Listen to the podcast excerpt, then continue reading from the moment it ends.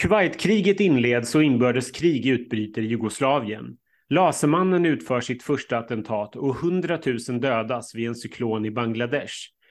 20-årige Pernilla Wibberg blir världsmästare i storslalom. Sverige blir hockeyvärldsmästare och så börjar Bingolotto sändas. Boris Yeltsin blir Rysslands president och den sovjetiska folkkongressen upplöser Sovjetunionen. Estland, Lettland och Litauen erkänns som fria stater. Sverige lämnar in sin medlemsansökan i EG och så bildar Carl Bildt ny regering efter högerseger i valet. Freddie Mercury och Jakob Dahlin avlider och alla 129 passagerare överlever när ett SAS-plan kraschar utanför Gotteröra. På bio ser vi Stekta gröna tomater, Thelma & Louise och När lammen tystnar. Ed Sheeran, Jedward, Idol-Alice och Anna Bergendahl föds och Eva Dahlgren släpper En blekt blondins hjärta. Vi får också ett otroligt starkt hitsår med klassiker som Sommaren i City, Crucified, Everything I do it for you, Wicked Game, Losing My Religion, Smells Like Teen Spirit, Black or White och såklart Midi Maxweftis Bad Bad Boys. Melodifestivalen 1991 äger rum på Malmö musikteater den 31 mars.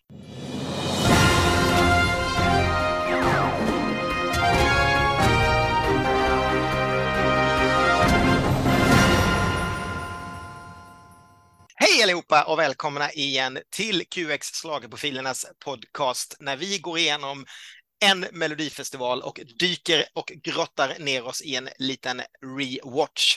Och vi som är vi är jag som heter Kenny Lausson och min tvillingsjäl i Stockholm som heter Ronny Larsson. 1991, varför känns det redan att vi har gjort den fast vi inte har gjort den?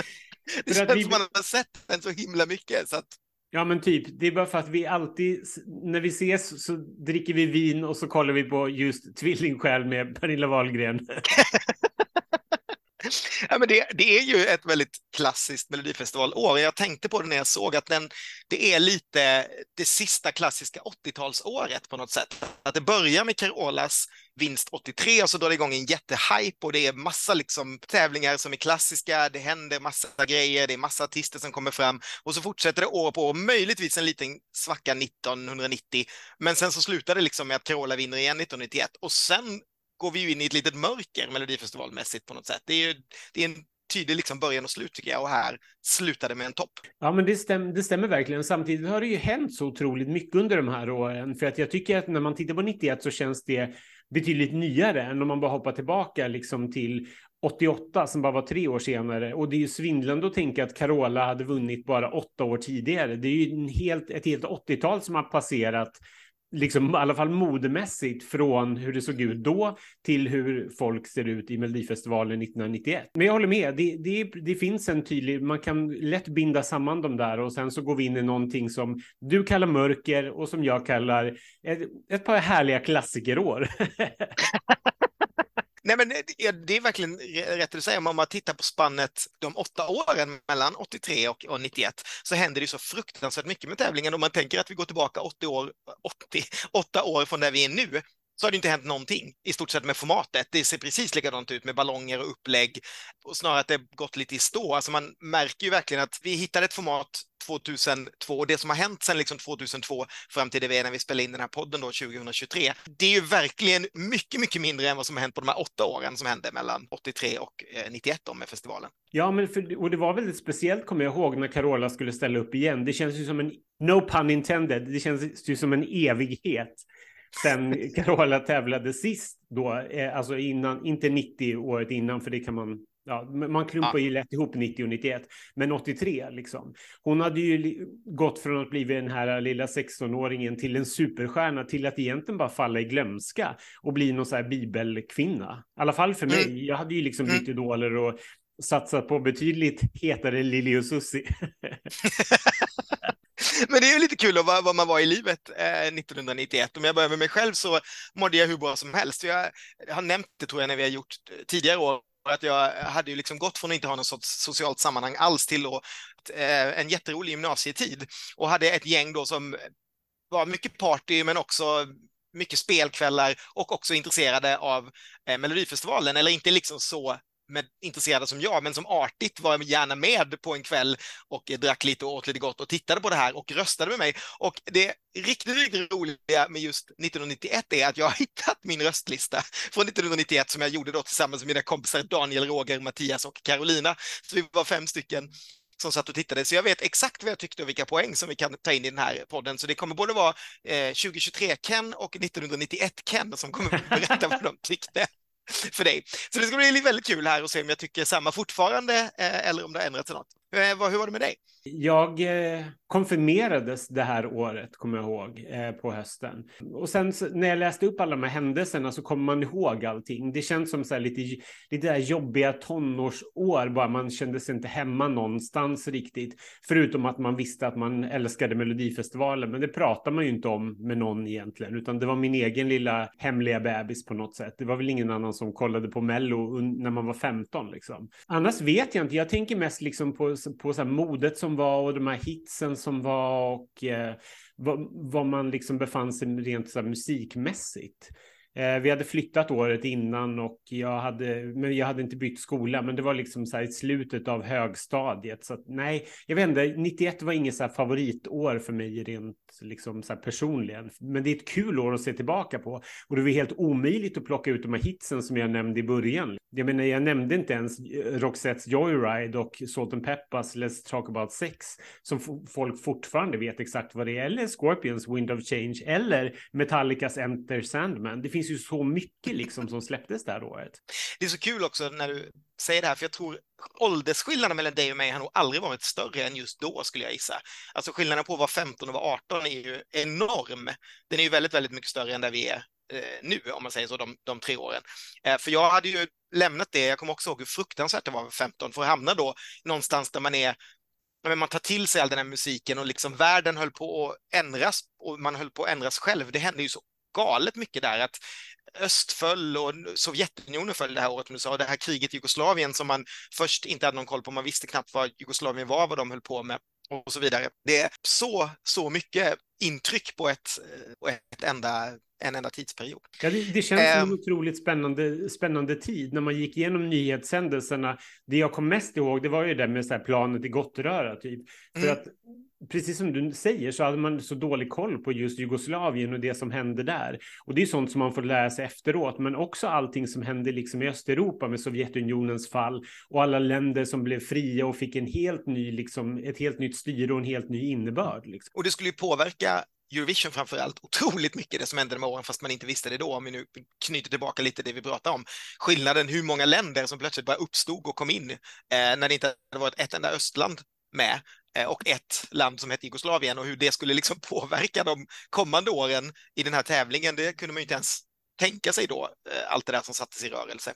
Men ska vi backa tillbaka lite och till det vi pratade om då, Melodifestivalen. Den ägde alltså rum 31 mars, det är otroligt sent ju.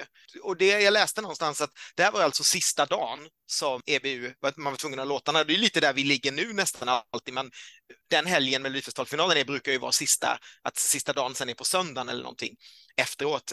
Men här var det ju väldigt spännande, för man fick ju inte spela låtarna förrän alla hade tagit ut sina låtar. Och det här året var alltså Sverige sist, så att Carolas låt fick släppas dagen efter, vilket ju var otroligt ovanligt. Man fick ju alltid vänta på de där låtarna efter de hade vunnit. Vinnarlåten kunde man ju vänta en månad på. Jag kommer ihåg hur hela liksom Sverige gick runt och väntade på Främling när den vann, för att den inte fick släppas.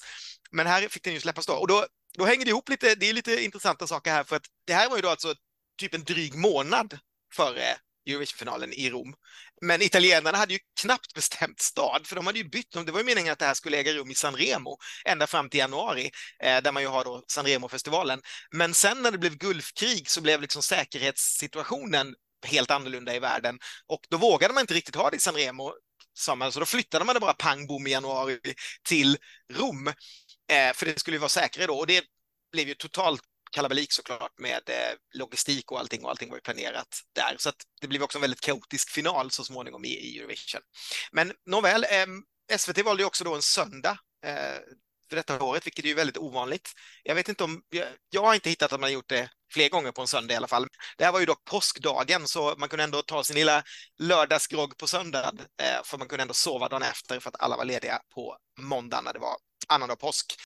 Det var ju också Malmö TV som hade det, och då drog de tillbaka det där med en finalkväll i 2 omgångar som vi kommer att prata om snart. Det hade man inte haft sen förra gången man var i Malmö när Stade Ljus vann 88, utan det hade ju varit borta där 89 i Globen och 90 i Lisebergshallen. Rondo. Rondo, precis.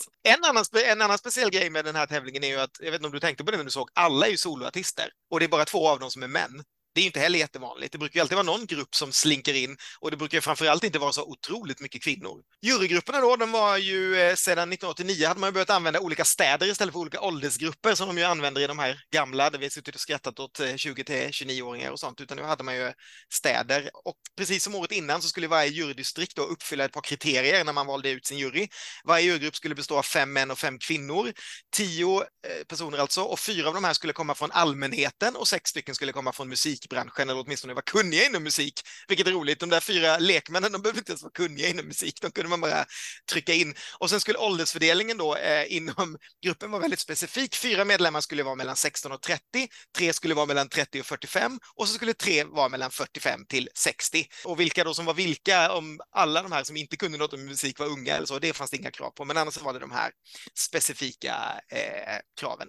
Men vi kanske ska börja prata lite om vad kvällstidningarna skrev innan också. Det har du kollat upp som vanligt, hoppas jag. Absolut. Den stora grejen här, precis som tidigare år när vi pratade om till exempel Anna Bok 87, så var ju hon krasslig. Nu var det ju Pernilla Wahlgren som var krasslig.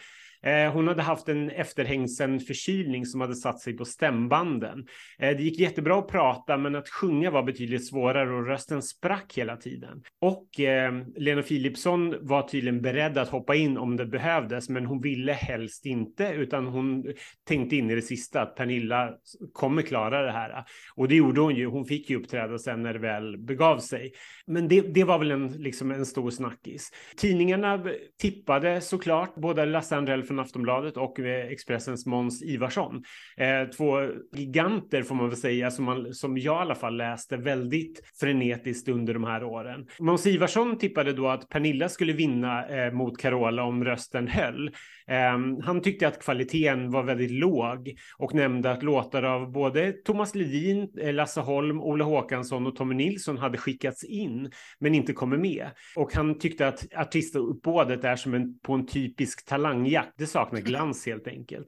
Det var Carola och Pernilla det handlade om, och möjligtvis Jim Gidhed som nämns då som en outsider. Om Carolas Fångad av en stormvind skrev han: vore låten bara en gnutta bättre så hade hon varit en säker vinnare. Tycker jag låter lite märkligt, säger jag. Jag tycker att det känns väldigt så här solklart, men. Han är också väldigt snål när han delar ut getingbetygen. Han ger Diana Nunez, Tove Naess och Sharon Dyall överkorsade getingar, medan Pernilla Wahlgren då får 4 och Jim och Carola 3. Lasse Andrell, han är betydligt frikostigare med betygen på Aftonbladet. Han tycker att Jon Ekedal och Carola och Towe Jaarnek förtjänar 4, vilket jag tycker är schysst. Han tycker att klassen på Melodifestivalen är helt normal och gissar att det kommer stå mellan Carola, Pernilla och möjligtvis Jim Gidhed då. Lasse tippar i alla fall Carola som vinnare, och det kommer ju visa sig att han får helt rätt i. Okej, då har vi det med oss då när vi kastar oss in här i Melodifestivalen, eller vad säger du? Absolut, det är bara att dyka in i 91. Det är dyka in i 91, och då måste jag börja med min vanliga käpphäst, loggan, som jag tycker är så rolig. Den här tycker jag nämligen är en enorm klassiker, där man har utnyttjat det här symmetrin i årtalet med 2 streck i ändarna och sen 2 bollar med 1991. Jättehärligt tycker jag. Annars så öppnar ju den här Melodifestivalen med den senaste videotekniken. Någon har kommit på att man kan lägga en snedbild och köra innehållet på i en bakgrund som är typ lila. Så att här får vi vackra stillbilder på Skåne, och orkestern spelar en liten gåsabog från Skåne. Och så får vi se jättehärliga sommarbilder, vilket man ju vet är inte sådär jättesant, i och för sig Skåne slutet på mars. Men annars så tycker jag det brukar vara rövväder under Melodifestivalen, mest i Sverige. Men här får vi solsken och rapsgrejer och hit och dit. 3 minuter är den inledningen, kan jag säga. Orkestern fick verkligen alldeles för mycket tid. Men jag gillar annars scenografin. Den är ju klassiker med den här trappan som går upp genom någon stor ring och fortsätter upp i ingenting. Och sen en spegel precis över huvudscenen, så man kan även filma i taket när man ser folks kala gässor. Eller ja, det är inte så mycket kala gässor, ska vi komma till också. Det är ganska mycket hår. Orkestern behagligt ihopknuffad till vänster och kören i fokus. Sånt gillar jag. Ja, och så Harald Treutiger då, programledare, blå silverväst, höghalsad skjorta. Exakt så där såg jag ut 1991 kan jag säga. Väst, det var liksom grejen. Väst och så puffiga armar. De skulle vara så puffiga som möjligt med så här armhållare som gjorde att de blev ännu puffigare och sen stå en väst. Det var liksom, that's the grej. Sen hade jag nog kanske lite mer mönstrade skjortor. Det var den stora grejen vet jag, i alla fall i Karlskrona 91. Ju mer mönstrat desto bättre. JC hade liksom Desigual slängde i väggen, typ den typen av mönster. Eller mockaväst också. Åh, gud. Harald var väl the shit just då. Han hade ju ett program som hette 24 karat som ju var jättestort, ett tävlingsprogram. Och det nämner han väl x antal gånger under kvällen också. Massa liksom blinkningar till den här 24 karat och de här guldet de delade ut. Han är ju ett väldigt bra programledarval som jag tycker så här sticker ut jämfört med de tidigare vi har sett. Han har ju en helt annan ton genom hela programmet än vad många andra klassiska liksom, melodifestivalsprogramledare har. Ja, verkligen. Det var väl hans stil nästan väldigt, väldigt laid back. Göteborg, väldigt sarkastiskt nästan. Att man attackerar folk på något sätt. Det känns lite grann som före sin tid. Det känns som en ton som vi har nu som funkar jättebra. Men alltså 91 så känns det ju väldigt speciellt. Men det verkar ju gå hem. Folk skrattade ju och han var ju otroligt populär som du säger. Det verkar vara en liten grej också där att man ska överraska folk med saker man inte gjort på repetitionen. För det återkommer ju flera gånger under programmet. Vilket gör alltid mig lite så här, jag som hatar överraskningar så gör det mig väldigt orolig i magen. Men det verkar ju också funka väldigt bra på alla inblandade. Ja, så verkligen. Och det kommer ju här i början precis när han ska göra en grej med Anders Berglund och Anders Berglund ser helt chockad ut för det visade sig att det är något annat de har repeterat och så tänker man gud vad spännande det här blir men det blir inte jättespännande utan det är väl en liten ordlek där Anders ska rangordna ensam, strand, vinden, drömmar och kärlek i den ordningen som orden förekommer mest under kvällen. Kan du facit, kommer du ihåg? Nej, inte riktigt. Jag kommer ihåg att Anders gissar på att kärlek var övers, men det var inte övers utan det var typ vinden eller drömmar eller någonting. Men jag blir lite så här skeptisk mot det här greppet för att det känns lite grann som att man driver och gör narr av de här schlagertexterna. Exakt vad jag tänkte också. Det blir lite så här, ja, men som du säger, det blir som en skopa i början. De kommer inte fram med bättre texter än det här. Ni kan inte vänta er någonting bättre under kvällen än drömmar, vinden, kärlek, ensam och strand. Liksom. Vad tyckte Pling om det här då? Det vet vi inte, för Pling är ju inte där. Det kommer vi ju komma till om en liten stund vad hon håller på med under den här kvällen. För det berättar faktiskt Harald. Så ja, det fick vi inte veta, men vi fick veta vad hon höll på med. Ja, annars var det väl inga krångligheter hur det var. Det var 10 låtar på raken och juryn röstade under pausen mellan 9 och halv 10 när alla andra tittade på Cosby i en halvtimme. Då var det paus och då bestämmer också juryn vilka som ska gå vidare. Men annars så är det ju ganska klassiskt. Det var alltid aktuellt innan och nu var det då plötsligt Cosby. Och det berodde väl på att det här låg ju i 2:an och aktuellt gick ju i 1:an på den tiden. Och nu här i början på 90-talet hade man styrt om så att alla Malmö och Göteborg och alla program som gjorde utanför Stockholm gick i 2:an och alla program som gjordes i Stockholm gick i 1:an. Så det var Stockholmskanalen och Landsortskanalen där ett tag. Nej, men då åker vi direkt. Kör, säger jag. Kör. Och vykorten är också datografik. Man visar låtskrivarna live. De sitter i publiken längst fram. Och så gör man den här lilla rutan då som man var så glad över att man kunde göra i bild. Och visar de här i fokus. Så det är otroligt stort fokus på låtskrivarna, vilket är också intressant. För om man tänker tillbaka på olika festivaler vi har sett här genom åren så har det varit allting från att de skulle vara hemliga till att man överhuvudtaget inte nämnde dem alls. Utan deras namn står bara som en liten text och sen så är det möjligtvis i slutet att de får okej, det var ni som vann, grattis låtskrivarna. Till det här året då där det är otroligt mycket fokus på låtskrivarna. Det är nästan mer fokus på låtskrivarna än på artisterna det här året. Så att när vi börjar då med melodi nummer 1, Annie med Laila Dahl, skriven av Arne Höglund. Och lyssna till vinden, då drömmar vår liv, slå ut dina vingar, våga vara fri. Annie, Annie, du är fri. Lyssna till ditt hjärta, låt drömmarna få liv. Annie, du är fri. Lyssna till vinden och låt drömmar få liv. Så är det först en massa snack då om svärfar och pastor Arne Höglund som skrivit den här låten i början innan stackars Annie får ramla ut på scenen. Arne Höglund var riksevangelist inom Svenska Missionsförbundet, om du inte visste det. Jo då, det har jag koll på. Men det här är väl liksom en så här superkristen klan, liksom allihopa. Det är Arne och sen är det sonen Jan och så är det sonhustrun då som Harald Treutiger kallar Laila. Exakt så. Och sonen fick ju en egen låt 94 som också pappa skrev, Kärlekens sång. Hemskt! Som vi får behandla i en senare podd när vi någon gång orkar ta oss an 1994. Nej, men vi börjar med Laila Dahl då. Vad tycker du om Annie? Jag gillar den här jättemycket. Jag har alltid varit svag för Annie. Jag tycker att det är en härlig start på tävlingen. Jag tycker också att det är en härlig liten popslager. Och jag tycker hon har en grym energi när hon glider ut i sin korta klänning med fladdermusarmar. Jag tycker att det här är bra. Jag kan inte bortse från att det kommer från ett väldigt kristet håll som antagligen inte är på någon slags regnbågsida. Så att jag har svårt att se att Laila Dahl kanske dyker upp under slag i kvällen på Pride. Men jag skulle i alla fall jubla. Jag skulle tycka det var härligt. I tidningarna så benämns den här ju inte som någonting speciellt. Och det är inte många som tror att den ska gå vidare bland de 5. Men jag blev ju glad när den gick vidare bland de 5 sen. Jag tycker att det här är en kul låt. Jag kan lyssna på den lite grann om jag är på slagrumör fortfarande. Jag kan berätta då att 91 kan gilla inte det här överhuvudtaget. Han delade ut 3 av 10. Jag tyckte inte det här var en bra start. Men jag kan förstå lite varför. Det är ju ganska tråkiga verser i den, måste jag säga. Det är en jättetöntig text. Däremot så är ju refrängen ganska härlig, så dagens Ken kan ju verkligen uppskatta den här hooken lite mer. Jag måste också säga att jag tycker inte det här är speciellt dåligt. Jag tycker den här är lite härlig. Laila är ju verkligen stensäker också. Så här, snygg. Ja, men jag tycker det känns helt rätt. Jag gillar också den här nu. Sen så, hennes man är ju helt redundant. Jag förstår inte varför de har satt upp honom där och ska liksom stjäla limelightet från henne. Helt onödigt varför han skulle sitta där bakom ett piano. Mera fokus på Laila och hennes mamma dansande, säger jag. Och på kören som jag tycker är rätt härlig, som går loss där på gurka och andra diffusa musiktimmen i skolan, instrument som att någon liksom har delat ut dem och här kör igång. Tycker jag är härligt. Men den är jävligt tjatig, måste jag säga, och minst 1 minut för lång av samma sak. Det finns liksom idéer till 2 minuter. Men jag kan hålla med dig. Den är härlig. Jag gråter inte heller nu när jag ser det i efterhand. Att den gick vidare, det gjorde jag ju då.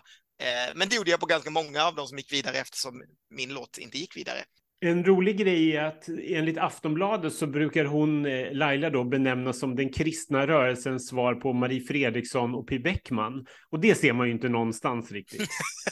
Nej, det finns verkligen inte något inslag av någon där, skulle jag säga.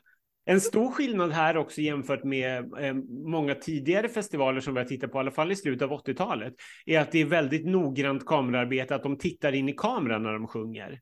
Mm, det tänkte jag också på. Det är lite ny tid att man ska försöka få kontakt med publiken på ett annat sätt, eller att man har varit noggrannare med det, tror jag. Det känns också lite mer än nummer rakt igenom, att man har tänkt lite mer. Ja, precis. Man fångar in. Det handlar inte bara om att stå och sjunga en låt rakt upp och ner, utan man har tänkt till när det gäller körtjejer och eventuellt dansare som kommer lite längre fram då. Men jag hade nog vilja se en dansare kanske, eller 2 dansare bakom Laila. Ja, eller hur? Hellre det än hennes helt meningslösa man vid det där pianot. Laila tummen upp, Jan tummen ner. Exakt så. Men om vi går vidare då. Jag tänker att innan jag presenterar så kör jag, eftersom det kommer så mycket fokus på låtskrivarna, så tar jag det innan vi spelar låten. Det här är ju då låtskrivare Lena Philipsson, text och musik, som kommer. Och hon är kvällens yngsta låtskrivare som just har blivit frimärke, berättar Harald. Hon är inte tvilling utan stenbock. Och sen klassiken då som jag på något sätt etsat sig fast i mitt minne, att hon numera kallade sig 006 och skjuter med vattenpistol, vilket hon även då gör i bild. Plus att vi dessutom får en liten bild på Torgny Söderberg som sitter bredvid Lena, även om inte han har skrivit någonting. Ripp, säger jag, Torgny, som ju gick bort för inte så länge sedan. Men hög tid då för låten Lena Philipsson har skrivit. Det är melodi nummer 2, den heter Tvillingsjäl och framförs av Pernilla Wahlgren.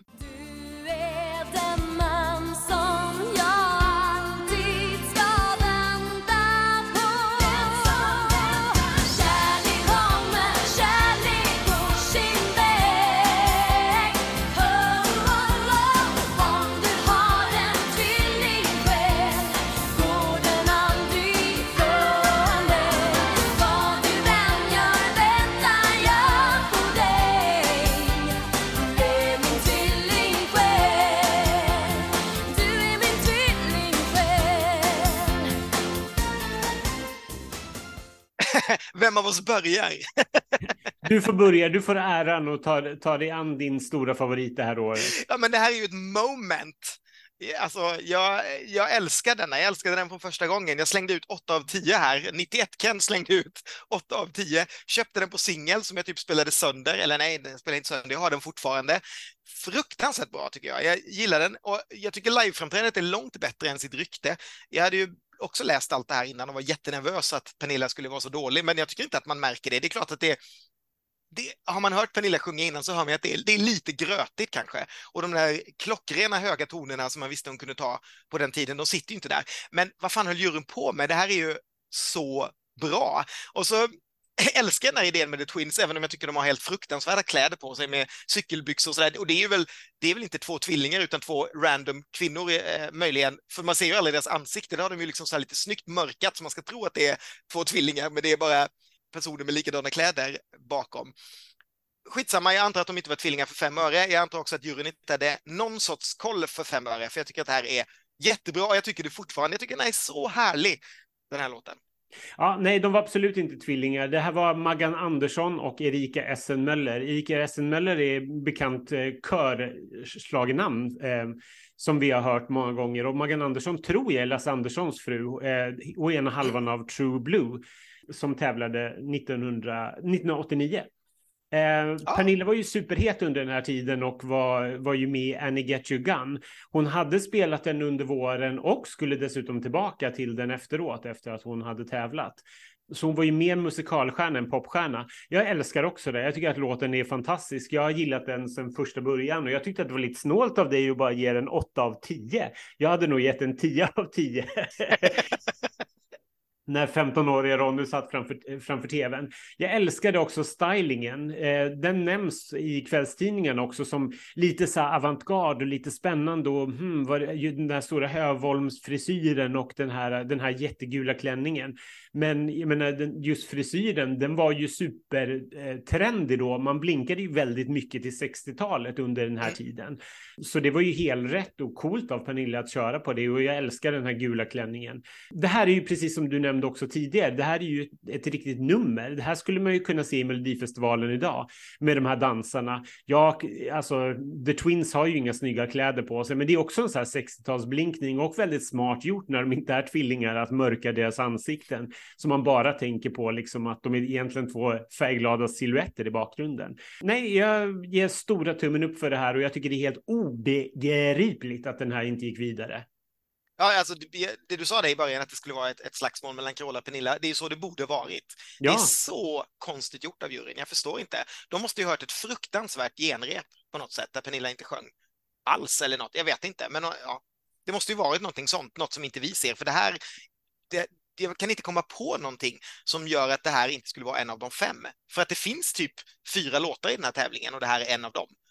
Jag tycker det är jättekonstigt. Nej, jag vet. Det måste vara någonting med att hon sjöng fruktansvärt dåligt. Men det är också så här, de flesta borde ju haft koll på vem Pernilla Wahlgren är. Så man kan ju heller inte bedöma sånginsatsen när man vet att hon är krasslig liksom. Mm.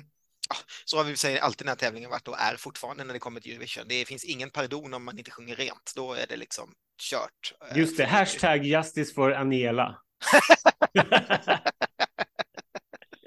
Exakt. Har vi mer att säga om Pernilla eller ska vi gå vidare? Jag kan inte riktigt berätta hur arg jag fortfarande blir över det här när vi sitter och pratar om det. Men vi kan väl återkomma till det sen när vi pratar om vilka som verkligen går vidare. Möjligen. Ja, absolut. Då kommer jag också brinna av, kan jag säga. Nej, jag kan också berätta då att det här var det näst högsta betyget som 91 Ken satte, kan jag berätta redan nu. Den där 8 var inte så låg i alla fall. Det var bara du som var allmänt snål. Ja, allmänt snål. Det var återhållen kan man säga det här året. Jag var ändå absolut mest entusiastisk med mina vänner den här kvällen för den här låten. Dock. Ja, nej, men vi hoppar vidare och då går vi in på nästa låt som är skriven av Kristina och Lars Beijbom, ett syskonpar. Och här höjer Harald, låtskrivaren Lars, då till skyarna, för han har dessutom skrivit signaturmelodin till 24 karat som plockas upp ganska ofta, som jag sagt tidigare under här kvällen. Och också då att Lars bor i Lund och syrran också. Det är ju Skåne som gör det här och då är man alltid noga med att berätta vilka som kommer från Skåne. Och låten de har skrivit då, det är låt nummer 3. Den heter Kärlekens dans med Diana Nunez.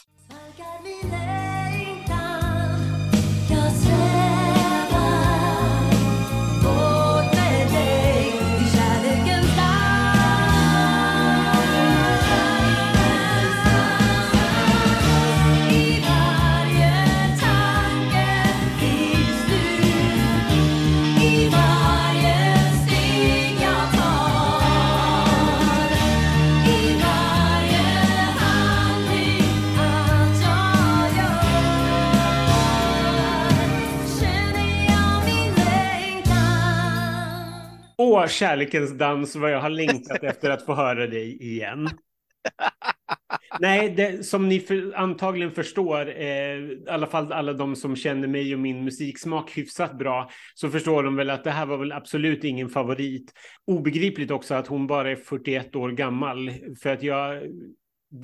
alltså, att tänka sig att hon är typ 5 år yngre än mig nu. Jag tycker det är... Det här tycker jag är helt menlöst. Jag förstår inte riktigt varför det är med. Jag tycker det är en urtråkig låt. Jag tycker att det är en... Hon är ju en duktig artist, men hon kanske inte ska vara med i Melodifestivalen 1991. Hon hade ju varit med tidigare i gruppen Gimmicks med sången Lär ha vingar 75. Och det är kanske runt den tiden som, ja, som Diana kanske borde bli schlagerstjärna. Nu blir det ju mest en menlös tant, tycker jag. Trots att hon då är, som sagt, 5 år yngre än vad jag är. Nej, det här tycker jag inte alls är något kul. Det som är mest roligt med det här är väl att hon gav rösten till hyenan Chensi i Lejonkungen, den tecknade versionen.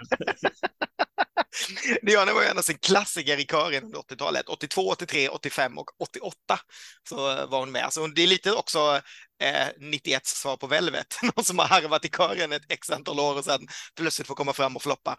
Jo, men Velvet är ju lite mer stjärna, känns det som, än Diana.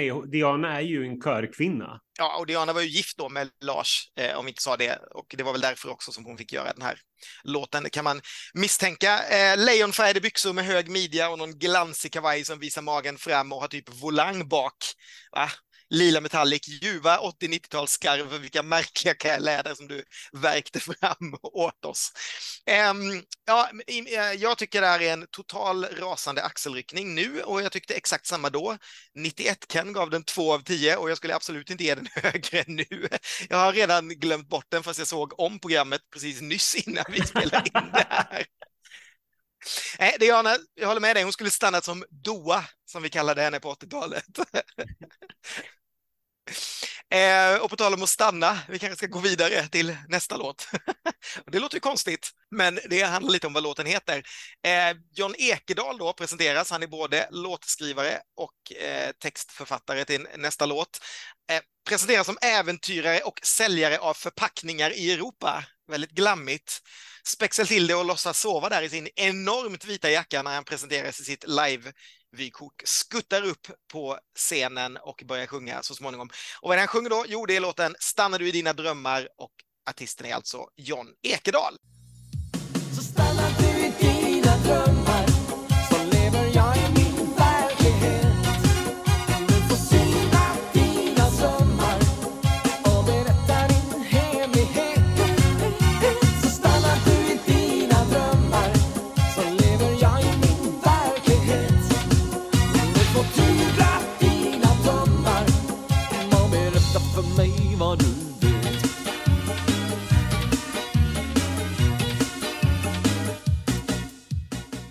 Alltså det här är en sån pinsam rip-off på det här, om vi ska kalla det Orup-soundet, eller kanske framförallt Anders Glenmark-soundet, som hade ju varit hett, eller var väl hyfsat hett just då, för att Glenmark var väl på toppen av sin solokarriär med Hon har blommor i sitt hår året innan och så vidare, så att det var väl Glenmark egentligen som han försöker eftermika, för Orup hade ju gått vidare och gjort European Songs vid den här tiden, som ju inte alls lät så här. Det här känns ju verkligen som om Jon Ekedal hade suttit på ett Camp Vretov sommaren 90 och bara skrikit, nu skriver vi en Glenmarkare, och så bara så gör man den här. Jag tycker bara det blir... Jag var ju enorm fan av Anders Glenmark, ska jag säga, så jag tycker det blir orimligt fånigt när han ska sjunga som Glenmark också. Med så här... Det blir verkligen skämskudden när han gör de här små ropen. Jag tycker det. Och låten är ju verkligen en 3 år för sen, är du redo med Orup. Så den här 5:an som 91 Ken gav den skyller jag på att 91 Ken var en alldeles för stor fan av Anders Glenmark. Nu tycker jag att det här är obehagligt. Alltså. Jag tycker att det här är jättedåligt den här gången jag som det nu.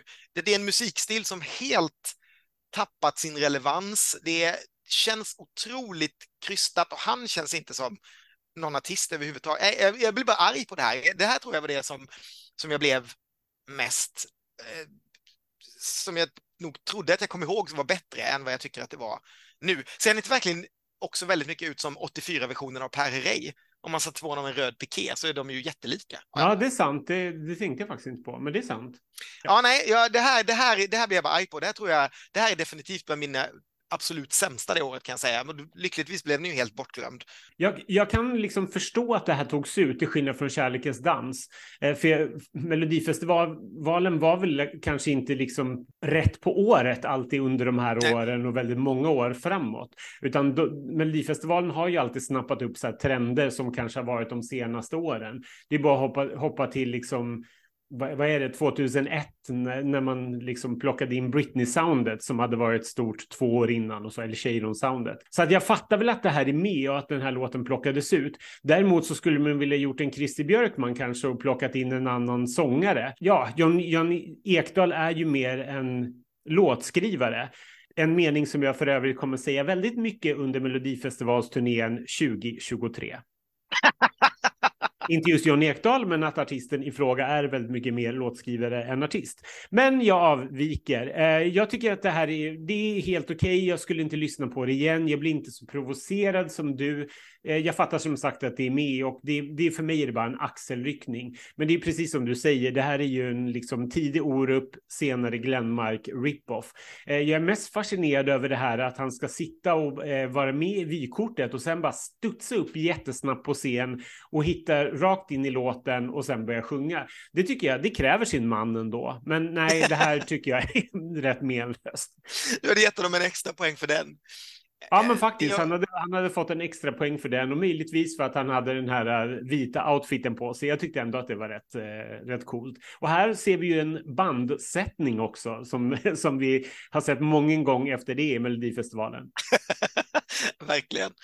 Ja, att 91 kan gå 5 till denna och 3 till Laila Dahl. Borde åka tillbaka och prata lite med honom, tänker jag. Det här var verkligen skämskudde när jag såg detta nu. Tyckte det var så jobbigt att det är så tydlig rip-off på någonting annat. Men innan vi då går in på låt nummer 5 ska vi prata lite om låtskrivarna Per Andreasson och Anders Danvik. De hade skickat in 4 låtar tillsammans men de var speciellt glada för att den här låten kom med, berättar Harald. Vilka är de här då? Per Andreasson, han har skrivit filmmusik till alla Colin Nuttney-filmer sedan 1999 och till Edvard af Sillén skrivna En underbar jävla jul. Så han har skrivit en del mellobidrag också. Kan du komma på något? Vet du något mellobidrag som Per Andreasson har skrivit? Ja, det kan jag faktiskt. Vågornas sång med Monica Silverstrand. Och om jag inte minns helt fel så skrev han också Himmel på vår jord till just Monica och Tina.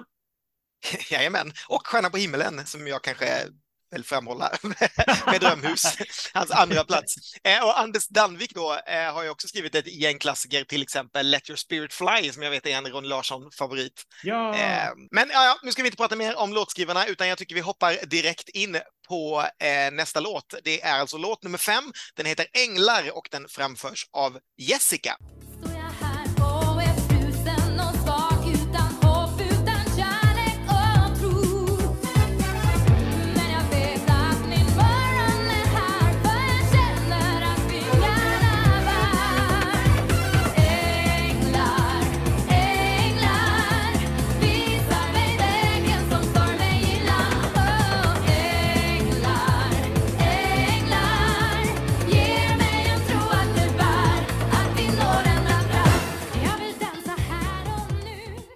Jävlar vad hår den här kvinnan har alltså. Det är det tjockaste hår jag sett i hela mitt liv. Det kan väl inte vara äkta allt det där eller?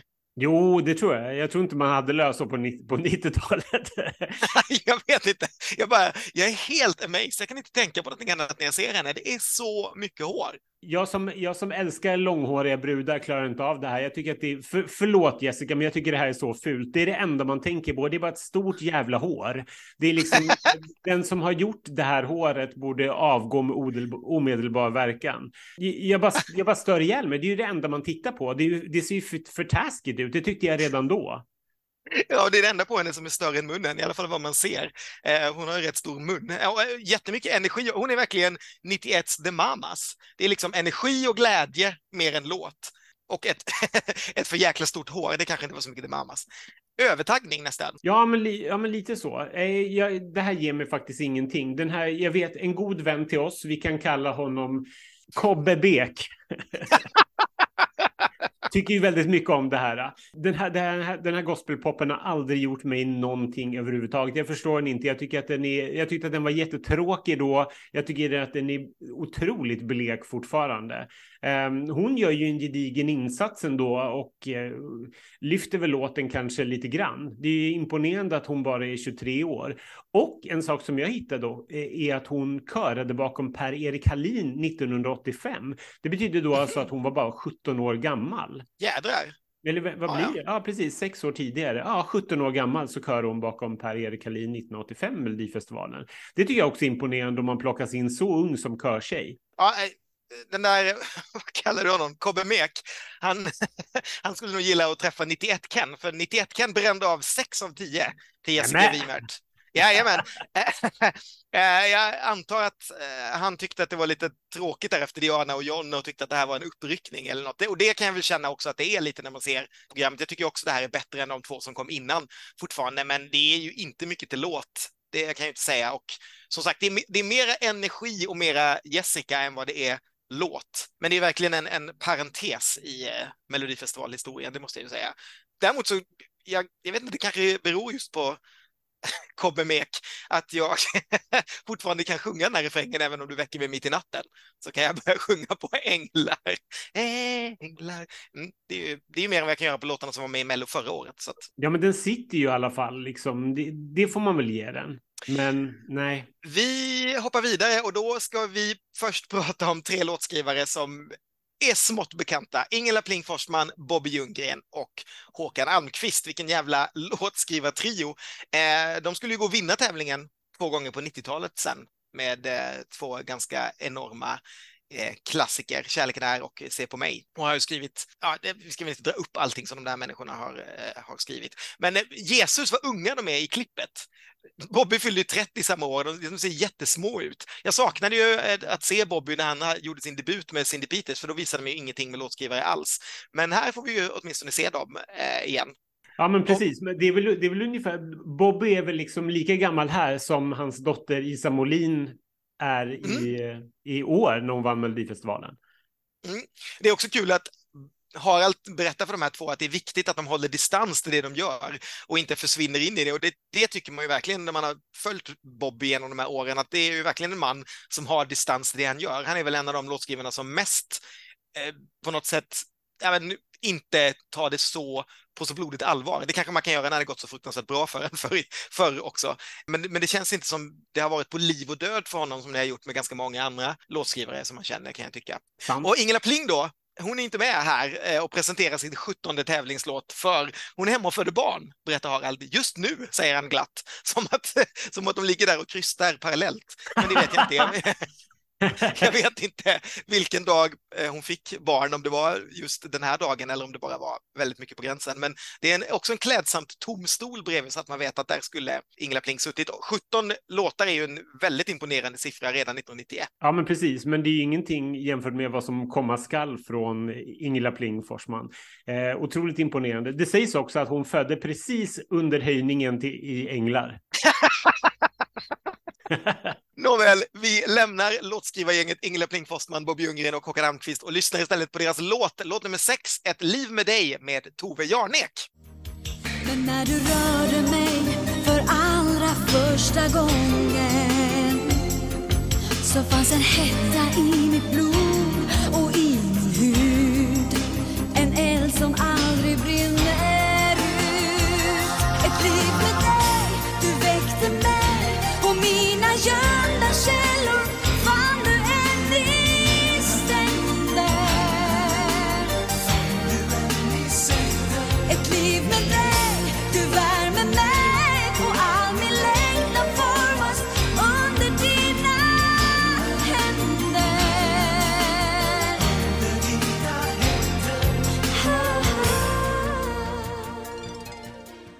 vad jag älskar det här. Jag tyckte att det här var en grym låt redan när det begav sig, och jag tycker fortfarande att den faktiskt är helt fantastisk. Det hade varit jättespännande att se vad som hade hänt om Carola inte hade varit med det här året, om Tove då hade vunnit och om vi hade skickat den här till Rom.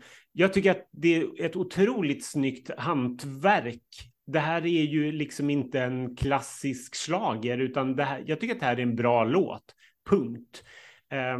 Jag gillar allting med det. Jag gillar Tove. Jag gillar Toves raspiga röst.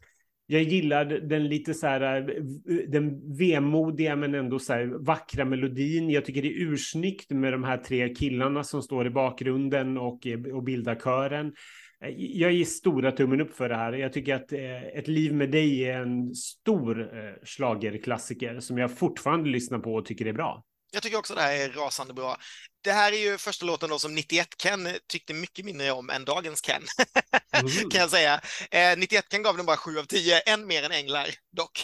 Men det är lite snålt, det här är ju verkligen en klassiker som du säger. Tove är grym, lite väl dansbandsstylad skulle jag väl säga till dem, i förhållande till de där skitsnygga körkillarna som är bakom. Det var lite synd att de inte satt ihop det på något sätt. Och det kan jag lite tycka, om jag får säga någonting då, och då vill jag säga att jag tycker det här är en klassiker, jag tycker att det är jättebra. Jag håller med dig helt, det skulle vara väldigt kul att se vad som hade hänt om den hade vunnit, för det är verkligen en så här vinnarmaterialslåt. Men om det här hade varit en annan typ av liksom, om det här hade varit en gospelpopröst mer, för att låten känns lite som att den skulle kunna ha en sån, alltså en Molly Pettersson Hammar eller en Lulu Lamotte eller något, eller Cindys comeback. Förstår du vad jag menar? Att det är den tyngden finns ju i låten, precis som du säger. Sen blir det rätt kul med Toves dansbandsröst också.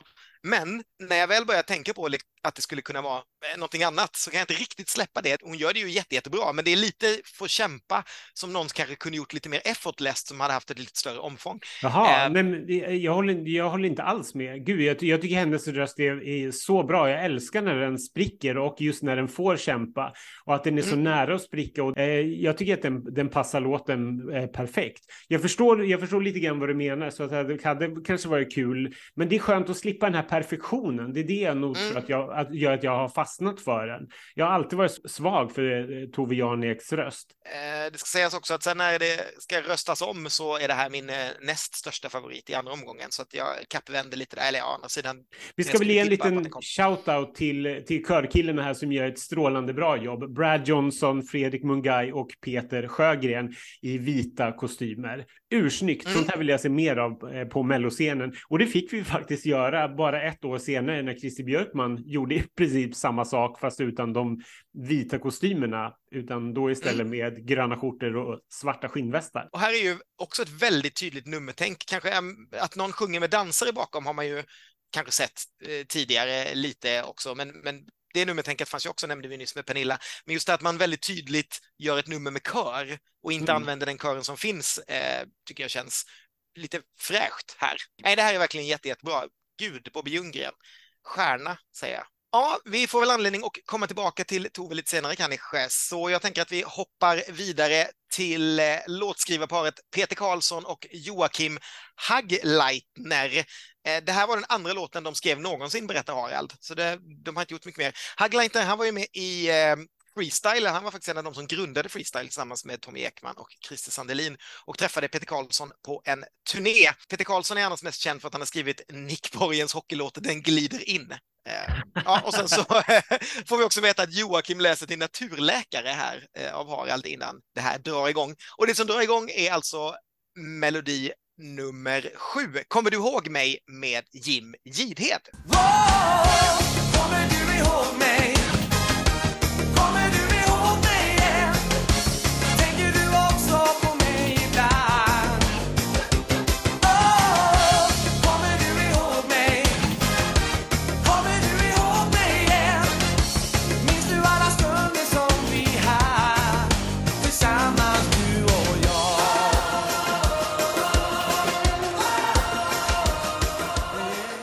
Jag tycker inte riktigt att kören får till det här vrålet i början på Kommer du ihåg mig första gången de gör den här.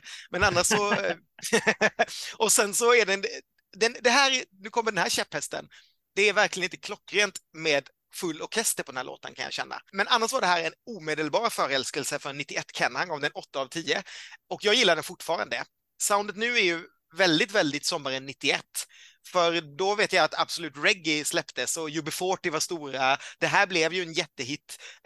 Allting var lite reggae-doftande där just då.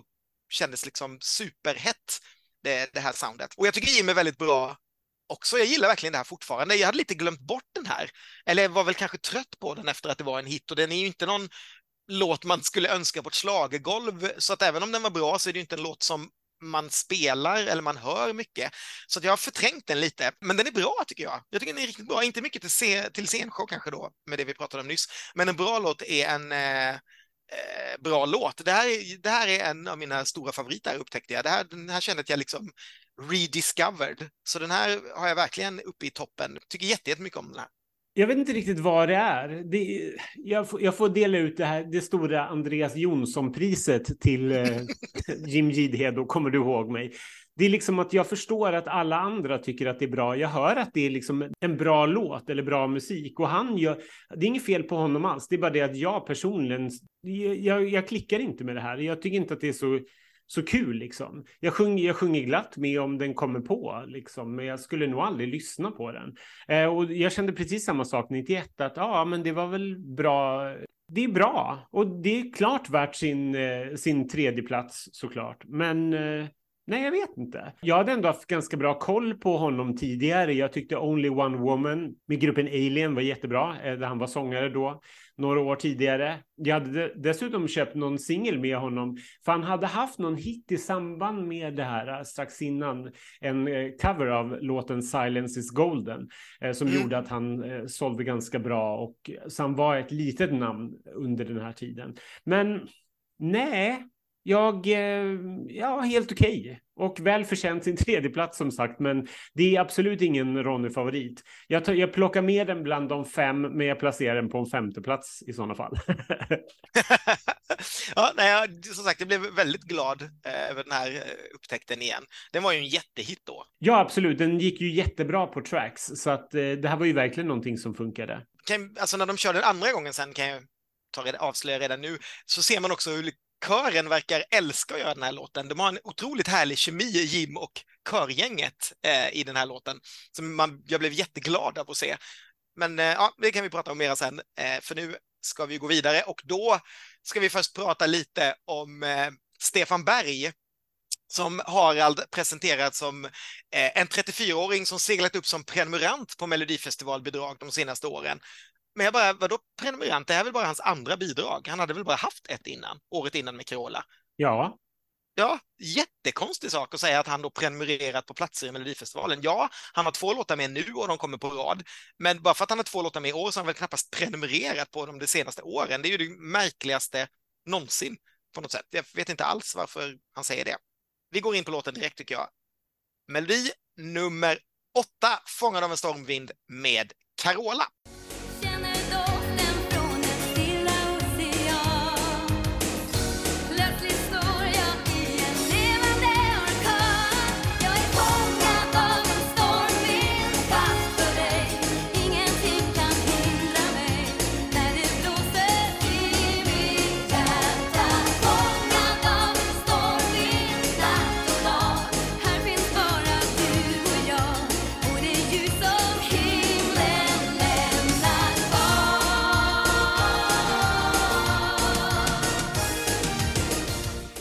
Ja, men alltså Carola, vilken supercomeback. Tydligen efter floppen året innan då, är floppen, men man hade ju velat att hon skulle vinna med Mitt i ett äventyr. En låt som jag för övrigt tycker kanske är lite bättre än Fångad av en stormvind.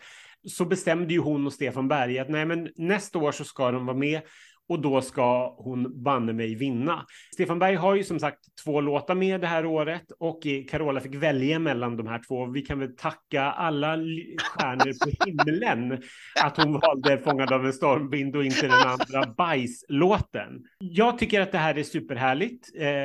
Och det är ju en solklar nivåskillnad när Carola kommer in och bara sobar banan med allihopa. Även om det kanske inte är min personliga Carola-låtfavorit så är det ju en solklar vinnare tycker jag. Det finns ju ingenting annat.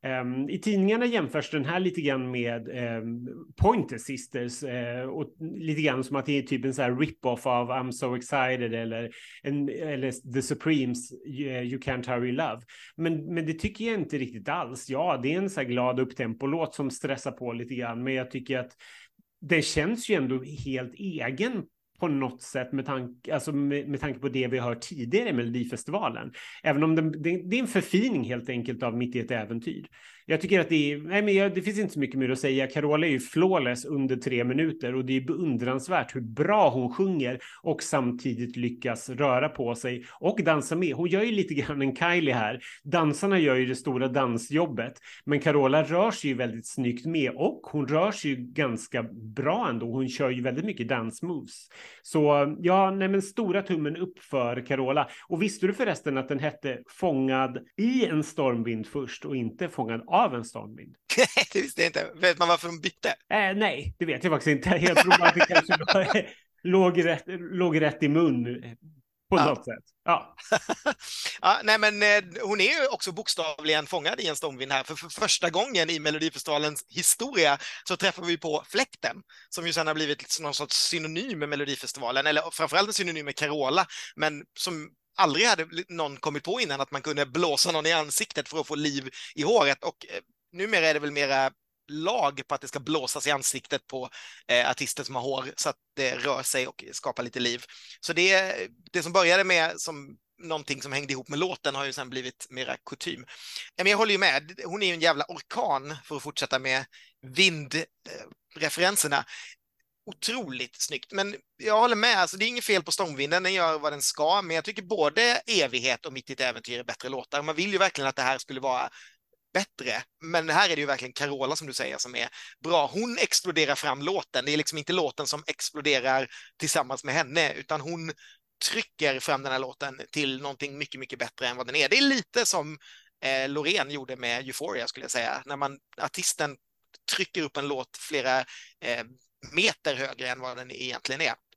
Sen är ju numret, som du säger, överlägset det mesta man har sett i Melodifestivalen, kanske sen Piccadilly Circus, just det där med synkrondans, även om koreografin är kanske den lökigaste av alla lökar, de här roddbåten och bockhoppandet, men man minns ju det, men man sitter ju och säger, vad fan håller de på med? Otroligt snyggt, allting tycker jag känns flawless här då, förutom att jag kanske hade önskat lite mer av låten, men där och då så var det 10 av 10 för Ken, och jag tycker fortfarande att det är ju klassskillnad, det finns ju ingen annan riktig vinnare, det är Carola, och sen kan vi göra en festival av det som kommer efter möjligen.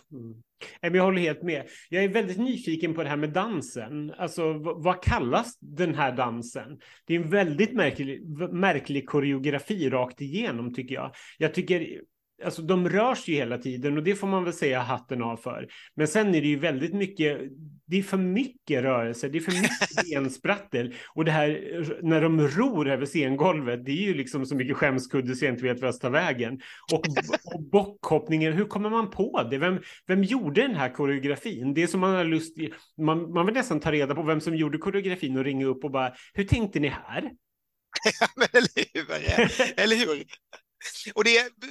En stund tänkte jag att nej, men det var ju mycket så här jazzdans och grejer på 80-90-talet. Det fanns ju inte streetdance på det sättet. Men det är klart att dels fanns det streetdance och dels gjorde ju då Pernilla och Ingrosso-bröderna någonting som kändes på ett helt annat sätt.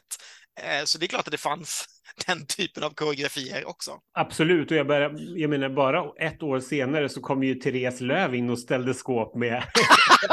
med Dr. Alvas dansare. Precis. Underbart. Nej, alltså det enda man hör med Pointed Sisters och I'm So Excited, det är ju en liten flört i ljudet. Det är väl någon så här lite Motown-ljud i bakgrunden. Men det är ju inte låtmässigt, låter inte som den låten. Det är ju att man har smygit in lite Motown-ljud i den. Men alltså Towe Jaarnek känns ju mera Motown på något sätt med soulkören och den här grejen än vad den här låten gör, även om den här då kanske mer musikaliskt har snott saker från honom. Mm. Jag läste förresten att apropå det vi pratade om tidigare, om vi undrade om Pernilla hade haft ett dåligt dagrep av det som juryn tittade på. Jag läste faktiskt att Carola hade ett riktigt dåligt dagrep där hon var väldigt missnöjd. Hon var ofokuserad och var inte alls i form när hon sjöng inför jurygrupperna. Så hon var inte alls helt säker på att det skulle gå så bra. Och det här berättar hon i en av kvällstidningarna, just att hon kände sig liksom helt ur fas på något konstigt sätt. Mm, hon har kanske bråkat med Runar. Nej, jag vet inte vad det var. Hon sa att hon var stel, trött och pirrigt nervös och att det var ett otroligt tungt rep. Vilket jag tycker det är fascinerande att hon ändå lyckades ro segern i hamn så överlägset, trots det. Ja, och var så pass bra som hon är här. Det är ju helt flawless. Alltså, verkligen. Hur bra som helst. Ja, men vi går vidare och då får ju Harald den otacksamma uppgiften då att rabbla saker om Stefan Berg igen, eftersom man lägger så mycket fokus på låtskrivarna och hans andra låt kommer direkt efter. Så nu pratar jag lite om att Stefan har gett upp frimärkssamlandet och så vidare. Ganska skickligt gjort, måste jag säga, att kunna få det låta som att det är någon helt ny person han pratar om. Jag har faktiskt träffat Stefan Berg och pratat med honom om just hans deltagande i Melodifestivalen och framförallt 91 då, så det kommer här. Det kul har gjort Stormvind, för den lever fortfarande sitt egna liv på något sätt. Jag får förfrågan om kan vi använda den låten i det sammanhanget och sånt fortfarande. Och den spelas ju och folk känner ju till den. Alla känner till den. Så det är fantastiskt tycker jag. I något sammanhang så var det någon som sjöng en version av Fångad av en stormvind som hette Stångad av ett formbröd. Hörde du den och vad tyckte du om det?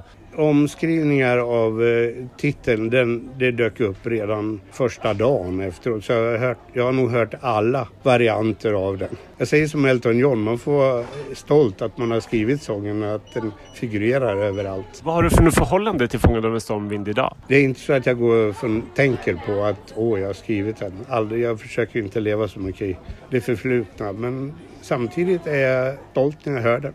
Det Finns det någon skillnad jämfört med hur den lät från början till hur den blev i slutändan, och vad är den stora skillnaden i sådana fall? Den är nog väldigt lika som den lät från början. För jag skrev den och producerade den samtidigt. Och sen när jag tog den till studion och Carola sjöng in den, så att det är den versionen som vi gjorde, alltså demoversionen, som är den versionen som finns ute. Att det kändes bra från början, det var ingen idé att ändra. Sen om man jämför med soundet idag så skulle jag naturligtvis inte ha producerat den på det här sättet idag, men då fungerar det.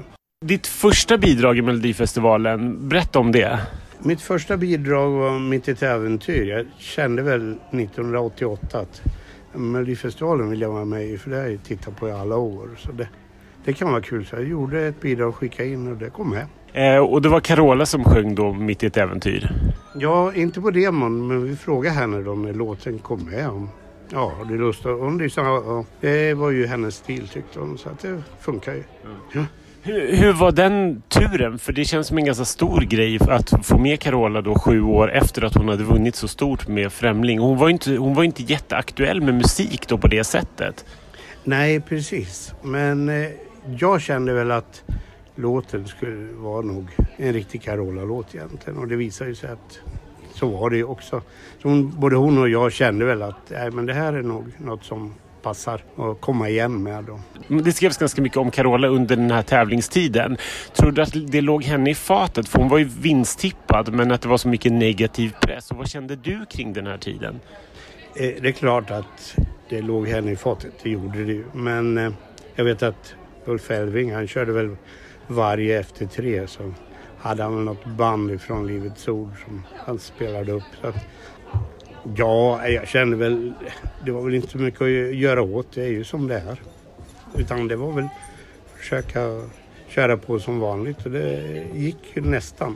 Men sen vi sa det efteråt, och när vi hade bara kommit 2, att jag gör en ny till nästa år, så vinner vi då, det gjorde vi. Hur tänkte du då? Var det liksom att ta en Mitt i ett äventyr och göra den ännu bättre? Eller hur gick tankarna? För det var ju fortfarande upptempo och pop liksom. Ja, det var det. Vi kände ju att det fungerade väldigt bra med snabb pop.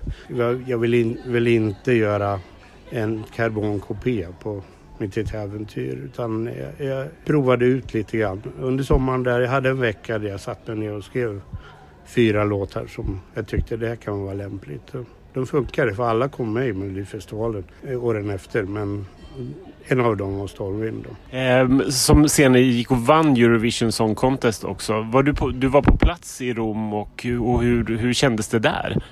Det var ju hypat var det, fast inte på samma vis som det är idag, utan det var ju mindre scen. Och det konstiga var att dels gick ju strömmen i Rom, att halva låten fick hon ju sjunga till tystnad, vilket gjorde att jag gick upp till Mr. Nuff som då var chef för hela sändningen och sa att hon måste sjunga om. Så här. Nej, men det går inte, sa han. Därför att det var ingen som hörde. Hon gjorde det så bra. Ja, det ville jag bestämma själv.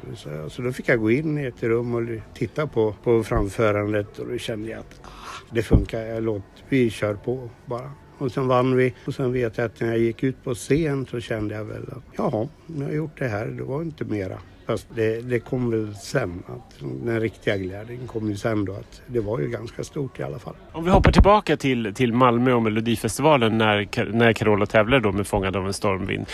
Kände du att det här var en vinnare redan där och då? Och vad minns du från Melodifestivalen 91? Jag kände väl redan i studion när vi spelade in den att men det kan nog gå bra. Hon gjorde den så jättebra redan då.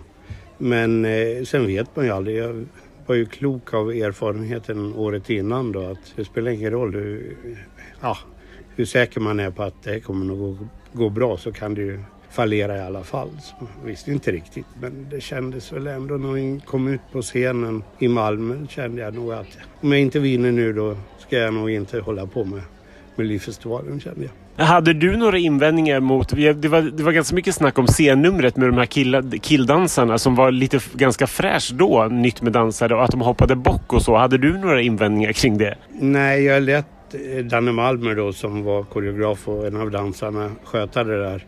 Jag hade bara några små synpunkter på det, men han lyckas ju skapa en koreografi som folk skrev om, och det är ju bra. När det gäller Fångad av en stormvind och just att Carola sjunger den, finns det något slags kristet eller bibliskt budskap i den? För det har jag för mig att jag har läst någonstans. Ja, det är väl upp till betraktarens öga lite grann. Sådär. Jag kände väl att det bör ju passa henne. För att det ska vara trovärdigt så måste man måste ju känna för texten och tro på det man gör. Men det är ju inte någon renodlad kristen låt, det är det ju inte. Du nämnde de andra låtarna. Du har ju tävlat fler gånger i Melodifestivalen och dessutom vunnit en gång till Melodifestivalen. Var Blond bara hon älskar mig en sån låt som liksom fanns tidigt? Nej, Blond gjorde jag nog... Ska vi se, jag vann ju 97, så jag skrev den 96. Faktum var att jag kände lite grann, jag vann inte med mitt äventyr, men jag tyckte den var ganska bra, den låten. Så att jag gör något som är åt det hållet, fast passar mera in i 97 årskullen så att säga. Så då blev det den. Och sen så sökte vi lite då vem som skulle göra den. Och sen fick vi tips om de här killarna. Och de kom till studion och sjöng. Och då kände vi att men det här funkar. Sen tävlade du 99 med AI, bilder av dig också. Det gick väl inte så bra, eller bra. 8:e plats är väl bra idag, men då tävlar jag väl bara 10 eller 12 stycken, så då, det var väl sådär. Jag tyckte jag är väl ganska nöjd med den låten. Ganska nöjd, inte helt nöjd, men ganska.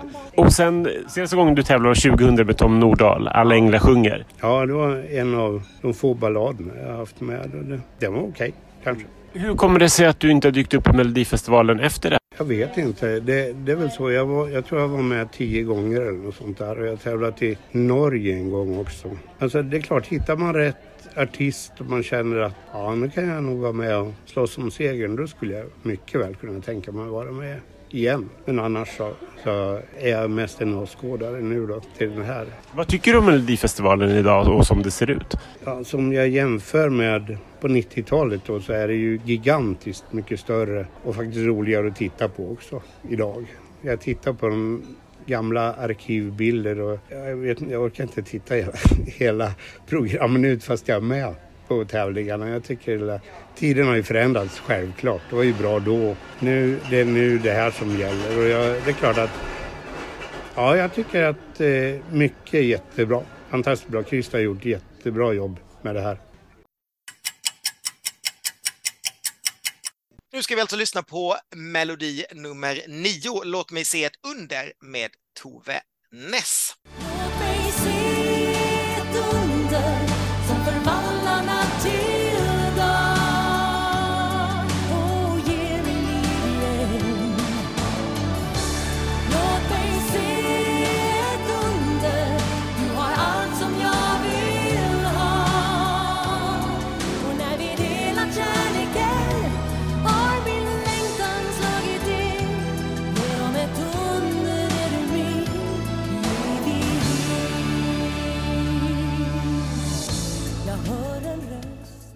Tove Naess då, hon ser ut som att man har beställt Debbie Harry på Wish och sen så fått någonting som nästan liknar bilden. Ja. Alltså, gud, jag har verkligen aldrig förstått det här. 91 Ken gav den 3 av 10, vilket jag kan tycka är snällt. Det är bara snäppet över Diana Nunez och jag är benägen att hålla med. Jag vet inte om jag skulle lägga den före eller efter idag. Jag tycker att det här är jättetråkigt, och hur det ens fanns någon sorts fråga om vad Carola skulle välja här känns ju helt orimligt. Jag tycker att det här är en urvattnad dussinballad. Det finns ingenting av det som Stefan Berg har i alla sina andra bidrag som han sen kommer med i tävlingen och som sen kanske blir lite uttjatat mot slutet. Det här skulle kunna vara vad som helst, vem som helst. Nej, jag tycker det är jättetråkigt, jättedåligt. Och jag tyckte det då också, och det är fullständigt obegripligt att den gick vidare bland de 5. Det är bara på Stefan Berg som på något sätt alla verkar haft som någon sorts gud vid den här tiden. Ja, nej, jag kan inte säga mer. Nej, men jag håller helt med. Jag tycker att det här är en urtråkig låt. Jag förstod inte alls varför den gick vidare 91, och jag förstår det ännu mindre idag. Kvällstidningarna var ju också... satte ett stort frågetecken på det här, för den hade ju i princip fått en geting och ett plus och tyckte att ja, men det var en tråkig låt. Det är ju verkligen en dussinlåt. Det är ju en sån här låt som inte ska vara med helt enkelt, tycker jag, i Melodifestivalen. Alltså, vad fyller den för funktion? Eller... Förlåt, det fanns en person till, förutom jurygrupperna så fanns det en person till som tyckte att den här var bra. Och det var Kerstin Dellert som i kvällstidningen dagen efter sa att Tove Naess låt då, den var bättre internationellt sett än Carolas låt. Well, Kerstin, du kanske inte borde sysslat med musik överhuvudtaget i den här åldern. Noll koll verkligen. Jag tycker det här är så tråkigt och ja, nej, det finns ingenting som jag gillar med det här egentligen. Jag försökte se någonting och tänkte så här, men man kanske har förstått nu att ja, men det var därför jag gick vidare, men nej, jag fattar fortfarande inte. Det är en av Melodifestivalens stora mysterier. Håller med fullständigt. Jag tänkte exakt samma sak. Nu kanske man kommer med lite andra öron och tänker att jo, men det var rätt att den var en. Nej, det är verkligen helt obegripligt. Det finns ingenting här. Du sa väl till och med att den fick en överkryssad geting, tror jag, i början. Helt vansinne. Jag tycker det är jättedåligt. Och vem var hon egentligen? Hon hade inte varit något. Jag försökte kolla lite och så står det Tove Naess sjöng med David and the Mistakes i början av 80-talet och hade sedan en solokarriär och varit en flitig eftertraktad körsångerska tillsammans med Totta Näslund. Man bara, jaha, okej. Okay. Ja, men det var typ det. Sen blev jag så här fascinerad. Hon hade också släppt 4 album. Jag hade faktiskt en singel med henne, för hon hade gjort en väldigt bra och härlig cover på I Want You Back med Jackson 5 som jag spelade, jag tror att det var 2 somrar tidigare än där. Den släpptes nog 89, tror jag. Så jag hade lite koll vad hon var, men hon var ju ingen liksom sångerska med massa hits, utan hon fanns där i periferin och hoppade runt på lite badrock och sådana där saker. Och det stämmer ju precis som du säger. Hon fick ju en överkorsad geting och Andrell gav henne en 1. Så att det här är bara så konstigt. Sen så blev hon landslagsspelare i boll, kan jag berätta, på senare år. Så det var den karriären som hon fortsatte med så småningom. Ja, nej, jag tycker vi lämnar det här. Det här är orimligt fortfarande. Jag säger nästa. Då ska du få nästa låt av mig, eller åtminstone låtskrivarna. Det är nämligen Paul Svenre och Linus Bergström som Harald ska prata lite nu. Och jag vet inte om det är en jättebra grej, men Harald nämner då att den här låten har varit inskickad varje år sedan 1988 och aldrig kommit med förrän nu. Jag vet inte om det talar liksom till dess fördel och att man hör det innan man hör en låt. Paul Svenre, han presenteras som heltidsmusiker, och Linus, han jobbar på att ta flygcertifikat och är fågelskådare vidare. Ingen av de här finns på Wikipedia. Ingen av dem fick med något mer i Melodifestivalen någonsin vad jag vet. Så jag tänker att vi hoppar rakt in på låt nummer 10 som heter Ge mig ett svar med Sharon Dyall. Ge mig ett svar, nu eller aldrig. Säg att du väljer sanningen. Drömmen är sann, känslan är äkta. Lova att vända hem igen.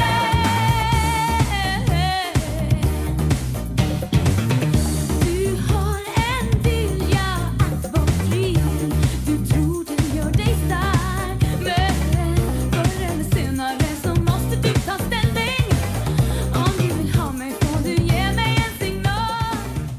Ja, kära tiorna i skärken. Where to begin? Alltså, Pernilla Wahlgren hade ju hamnat i luven på låtskrivarna, för hon hade ju halvt sagt ja till den här låten och sen bytte hon och så blev det tvillingskäl. Så de var ju lite sura på det här. Och vi får väl tacka gudarna att Pernilla inte valde den här låten. Det här är ju en riktig dynglåt måste jag ju säga. Helt rättvist utanför topp 5. Den har ju liksom ingenting speciellt. Den är ju bara väldigt tjatig. Det enda man kommer ihåg det är de här enorma örhängena som Sharon Dyall har på sig. Och den här jättekorta klänningen. Och de här lite så här kattiga dansarna som jassar loss i bakgrunden. Men annars så låtmässigt så är det ju här en skrikfest utan dess like. Dessutom så gjorde hon tydligen ett jättedåligt rep på dagen innan där hon bara gapade sönder låten.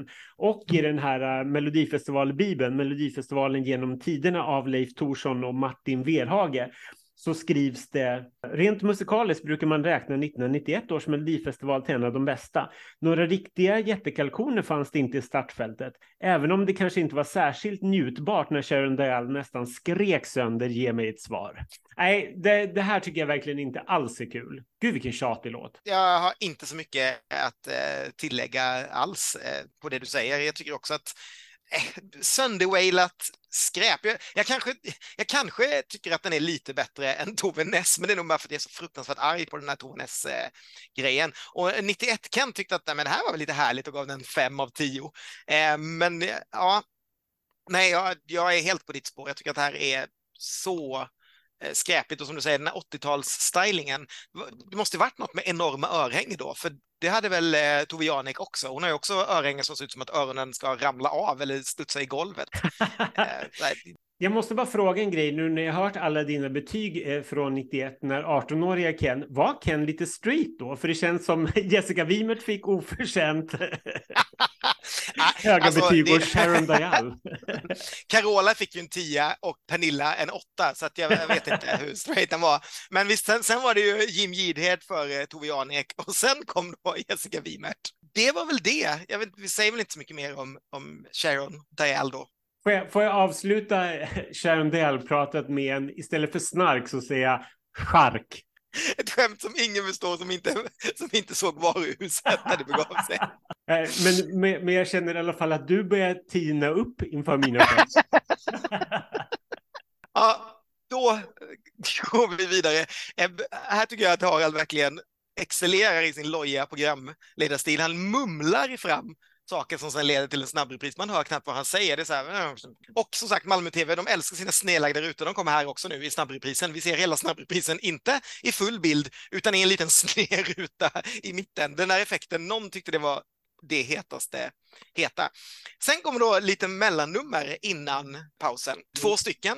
Den första är då legenden Peter Himmelstrand som var med nästan varje år på 60-talet. Eller han presenteras i alla fall som någon som var med varje år och kommer in till vad jag verkar kärlek. Och det här måste jag säga, det här är det helt förträngt. Kommer du ihåg det här? Det blir så här, jaha. Jag kommer inte ihåg någon mellanakt från 91. Numren som sagt kommer jag ihåg och som jag sa i början, det kändes som man hade sett innan. Men när vi kom till mellanakterna så insåg jag att det här är nog inte sett om sen 91. Nej, jag håller med. Nej, jag kommer inte alls ihåg det här. Jag hade ett svagt minne av att han dök upp på scen, men jag kommer inte ihåg vad som gjordes. Nej, men exakt. Det är också det när Harald frågar om de kan kalla honom kung av slager, så blir han väldigt förnärmad och säger nej tack. Och då tänker man så här, jaha, är det slagen han reagerar på? Men det är det inte, utan han tycker att om man bara skrivit 13-14 stycken låtar så kan man inte bli kallad för kung. Vilket är lite gulligt. Men så berättade de då att han har skickat in låtar i 91. Det kanske var som ett litet svar på det här, att det var så mycket snack om att många hade många etablerade namn hade skickat in låtar som inte kom med. För att då nämnde de då att han ska göra en av de här låtarna som han har skickat in som heter "Gilla den här låten, snälla ni". Vilket jag tycker är lite roligt. Och han är ju inte sångare själv då, så att han får ju en lapp, vilket jag vet inte riktigt hur de övertalade honom då att komma dit och sen dels då sjunga den här låten som han har skrivit själv, för att han är ju verkligen inte en sångare. Så att alltså precis när man börjar tycka att det här är lite elakt att låta honom stå där och sjunga låten, för att det känns verkligen så här roliga timmen-nivå på det. Då kommer Claes-Göran Hedenstam inskriden från den här långa trappan bakom, och då stänger de av Himmelstrands mick, och han vet inte om det här, visade sig sen, utan de har bara repat den med honom, så han fattar ingenting. Han blir först helt konfunderad varför han inte hörs, och sen vänder han sig om och ser en annan gubbe komma smygande bakom honom på scenen och reagerar lite och säger typ, kan du den här texten? Helt förvirrad mitt i alltihopa. Och då visade det sig att det är ju då själva grejen att man har rotat fram Claes-Göran Hederström heter han, va? Också, och komma in, och då lyfter ju låten lite. Hade man kört den bara med honom så hade det kunnat bli lite kul. Det är ju en ganska så här rolig, värsta slagen text på sin tid på något sätt. Gilla den här låten, snälla ni. Så då tycker jag att det är lite kul. Eller om man hade plockat in kanske Tove Karlsson, Schiffs, Hederström, de här låtarna som hade gjort honom, han gjort låtarna innan då av Himmelstrand, så hade det kunnat bli en jättekul mellanakt. Men nu tycker jag att det är mest lite elakt den här första delen när de låter honom göra det, och att det här själva grejen ska bli den här överraskningen då. Eller också var det så att de tänkte att han skulle göra den och sen märkte de hur jävla illa han sjöng och så ringde de Claes-Göran. Ja, men lite så. Jag förstår inte heller riktigt det här. Och varför fick det här var låten som skulle vara en mellanakt? Jag tycker bara att det är lite väldigt snedtänkt här. Man försöker väl göra det liksom som en hyllning till honom, men det kunde man gjort så mycket roligare då genom att trycka in massa gamla artister, så hade det kunnat blivit riktigt kul. För att låten är ju såklart inte mellomaterial, men det är ju helt klart lite som att värsta slagen borde varit en mellanakt, eller den borde ju varit med i och för sig, men den borde åtminstone kunna fått varit en mellanakt. Så är det ju lite samma sak här, kan jag tycka. Så berättar också Claes-Göran Hedenstam att han säljer vitvaror numera. så gick det med den karriären på ålderns höst. Precis, vi får säga rytm med honom också, med tanke på att han lämnade oss under 2021. Jajamensan. Precis så. Och efter de här då 60- och 70-talsgiganterna så kommer det in ytterligare en låtskrivare som inte har fått med sin låt. Så det känns lite som att det är det som är temat, och det är då 80-talsgiganten Lasse Holm. Och här är det lite roligt för att Lasse kommer in och vill gärna dra något litet skämt om Bert Karlsson och att hans politiska karriär och sådär. Men Harald bara tittar argt på honom och säger att nu är det verkligen ont om tid, så det är lika bra att du kör igång. Nej, men inget, så att Lasse får börja direkt då och med sina, vad han kallar, 3 vinnare och en 2:a, växeln hallå, bra vibrationer, främling och är det det här du kallar kärlek? Och det skärmigaste är väl när han ska gå ner och få Lena Philipsson att sjunga med och hon bara sprutar honom rakt i ansiktet med en vattenpistol. Lena var inte 006 för intet, kan man säga. I alla fall, det är då mellanakten, och sen pausar vi då för Cosby. Men visste du att det fanns en anledning till att Harald Treutiger var lite stressad där av det som du nämnde med Lasse Holm och hans Bert Karlsson-grej? Det var att Treutiger hade tänkt att ha en frågesport mellan Himmelstrand och Lasse Holm. Men det hanns tydligen inte med för att publiken hade klappat för mycket under hela sändningen. Det var ju för mycket jubel och applåder, så det hanns inte med, så det fick strykas. Aha, det var därför han är lite trött. Treutiger. Han är en Treutiger för att hans lilla lek försvinner. Det hade ju faktiskt varit också en ganska snygg ihopknytning av det lekmomentet han körde i början, och som väl antagligen också då spelar på 24 karat som var ett lekprogram där man vann saker. Ja, men precis så. Och visst känns, jag måste bara säga det, att Lasse Holm känns så himla, vad säger man, passivt aggressiv. Det känns som att han är så otroligt liksom så här sur fortfarande för att hans låt inte har kommit med. Mm, jag håller med. Så jag hade velat... Det känns som att han är där på liksom nåder. Precis, jag hade velat höra honom göra sin låt, den låten som inte kom med, precis som Himmelstrand fick göra, istället för de här trötta gamla schlagerrörhängorna. Ja, som blir ännu tröttare med Lasse Holm också. Alltså förutom de han har gjort själv så vill man ju egentligen höra de originalartister. Att han ska stå där och göra främling är ju allmänt märkligt när Carola sitter i kulissen och vinkar. Ja, precis. Men nu vidare till Denise, Rudy, Bill och Claire. Jag vill säga det. Om du gör lite så här checka minspel med ansiktet och så kan jag sjunga Cosby-signaturen. Ja, nej, vi hoppar över det helt enkelt och kastar oss in i del 2. Och då röstar vi ju då röstade vi om, höll jag på att säga. I alla fall mina 91-vänner och jag röstade om. Och då fick vi rangordna dem från vad vi trodde de skulle hamna, 1-5.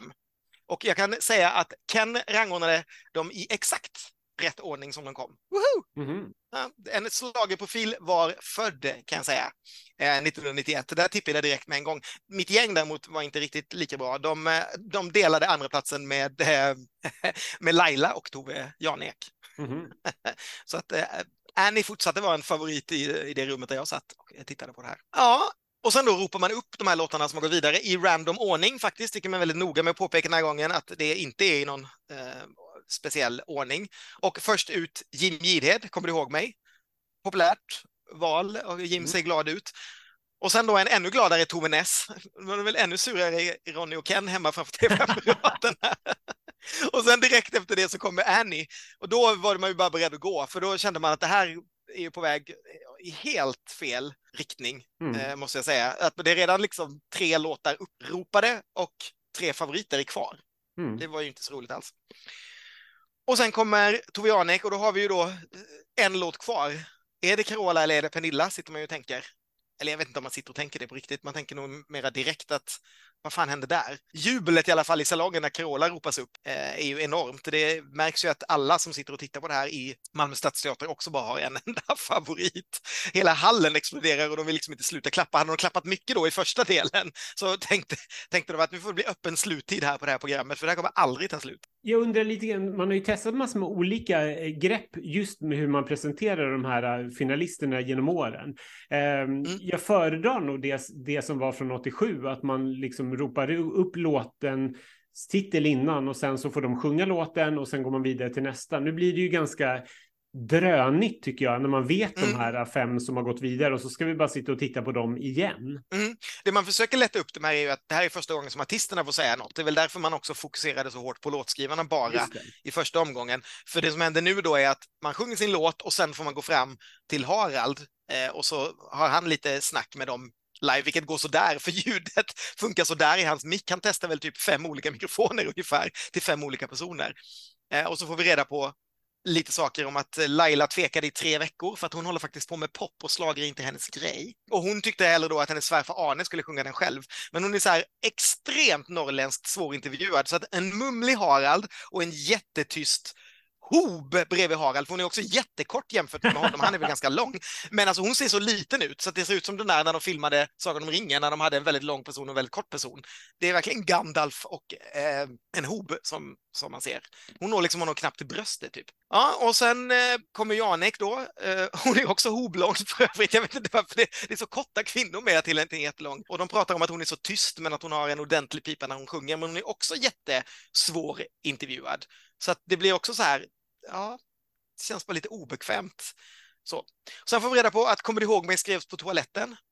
Too much information, kanske. Där måste jag också säga att när jag såg Jim Gidhed andra gången här så berättade jag innan att jag tyckte att det är så härligt samspel mellan honom och kören. Han freebasar dock lite för mycket. Sånt tycker inte Ken om. Varken 91 Ken eller nuvarande Ken. Man ska sjunga låten som den låter på skiva.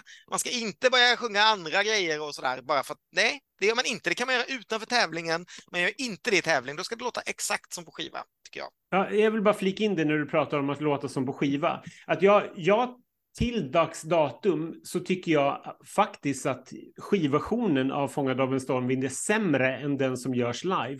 För jag tycker att den funkar mycket bättre i orkesterversion så här i tv. Det kanske man inte skulle kunna tro för det låter ju som en modern upptempo poplåt. Men jag tycker att produktionen som gjordes, i alla fall som gavs ut på singel under den här tiden, var så otroligt plastig. Jag kan faktiskt hålla med dig där. Jag förstår precis. Det är en låt som verkligen funkar med orkester och med Carola live också såklart. Det är verkligen ett live-nummer. Helt rätt för som Eurovision-vinnare på det sättet att det är liksom paketet mellan en helt okej låt men den är bättre live än vad den är på skiva. Men tillbaka då, jag vill också nämna med Jim Gidhed. Jag tycker han däremot då, till skillnad från de där 2 kvinnorna innan, känns otroligt lättpratad och härligt göteborgsk. Det känns som någon som jag skulle vilja se man bor kvar här i närheten och ringa upp och ta en bärs med. Han tycker det känns jättehärlig. Och sen då så kommer Carola som nummer 4 och det räcker igen då bara att Harald säger namnet så skriker publiken och stampar i golvet. Det är verkligen så orättvist publikmässigt. Och Carola är grym igen och glad och check. Och sen får hon frågor om Runar. Och då visar de ju honom i publiken. Han ser verkligen ut som poor man's Jason Donovan på den tiden. Där sitter han. Och sen då Tove sist, och man bara snark, det här är inte tvillingsjäl, jag är jättearg. Och hon berättar också att hon har aldrig sjungit på engelska innan och hon gillar asiatisk mat och har därför köpt årets innepryl, en wokpanna. Wokpanna var alltså årets julklapp 1990 tror jag. Så det var en otroligt het sak det här med wokpanna precis då. Ja, nej, jag var fortfarande arg på det. Och sen kommer det en tredje mellanakt. Ja, nej, men det är ju väldigt penistungt bland mellanakterna. Nu har vi ju först sett både Peter Himmelstrand och Lasse Holm. Och som om inte det var nog med äldre vita män, så plockas Jan Malmsjö in i ett evighetslångt nummer där han framför en låt ur en föreställning som går på Malmö musikteater, det är inte så? Jo, jag tror det. Och det känns som en liten tradition, för det tror jag vi har sett förut när Malmö har kört, att de brukar köra det de samtidigt ta på teatern, och det är verkligen som du säger My Fair Lady på exakt 88 tror jag. Nej, det här är verkligen så här omöjligt trist mellanaktsnummer som man bara hittar i gamla melodifestivaler. Gershwin, ballett, storbandsmusik. Jon Malmsjö sjunger om hur det är att skapa musik. Gud vad jag måste ätit chips och druckit grogg här. Så jädra tråkigt alltså. Däremot så är han ju roligare när han inte sjunger, för att Harald intervjuar honom efteråt och frågar om han kan tänka sig vara med igen, och då berättar han ju det då att han kan tänka sig vara med när inte Tommy är med, för Tommy hade ju dels då kommit på samma poäng som honom första gången när han var med, och sen vinner ju Tommy då vid någon omröstning 1969, och sen så skulle han ju sjungit Stad i ljus, men sen kom ju Tommy in och tog den när han inte själv kunde och vann igen. Så han tycker att han är en perfekt pausartist numera. Det kanske han skulle hållit sig till. Han kanske inte skulle gjort den här comebacken. Ja, men efter Malmsjö då, den här lilla spexiga gubben, så är det äntligen dags för omröstning. Och det är lite kul att Harald har stått bredvid en gigantisk skylt. Han har sett ut som en hob bredvid skylten med alla låtnamnen under hela sändningen. Men den skylten har ingen relevans nu, utan nu måste det komma upp en ny skylt genom golvet där de här 5 låtarna är med på då, där vi ska rösta.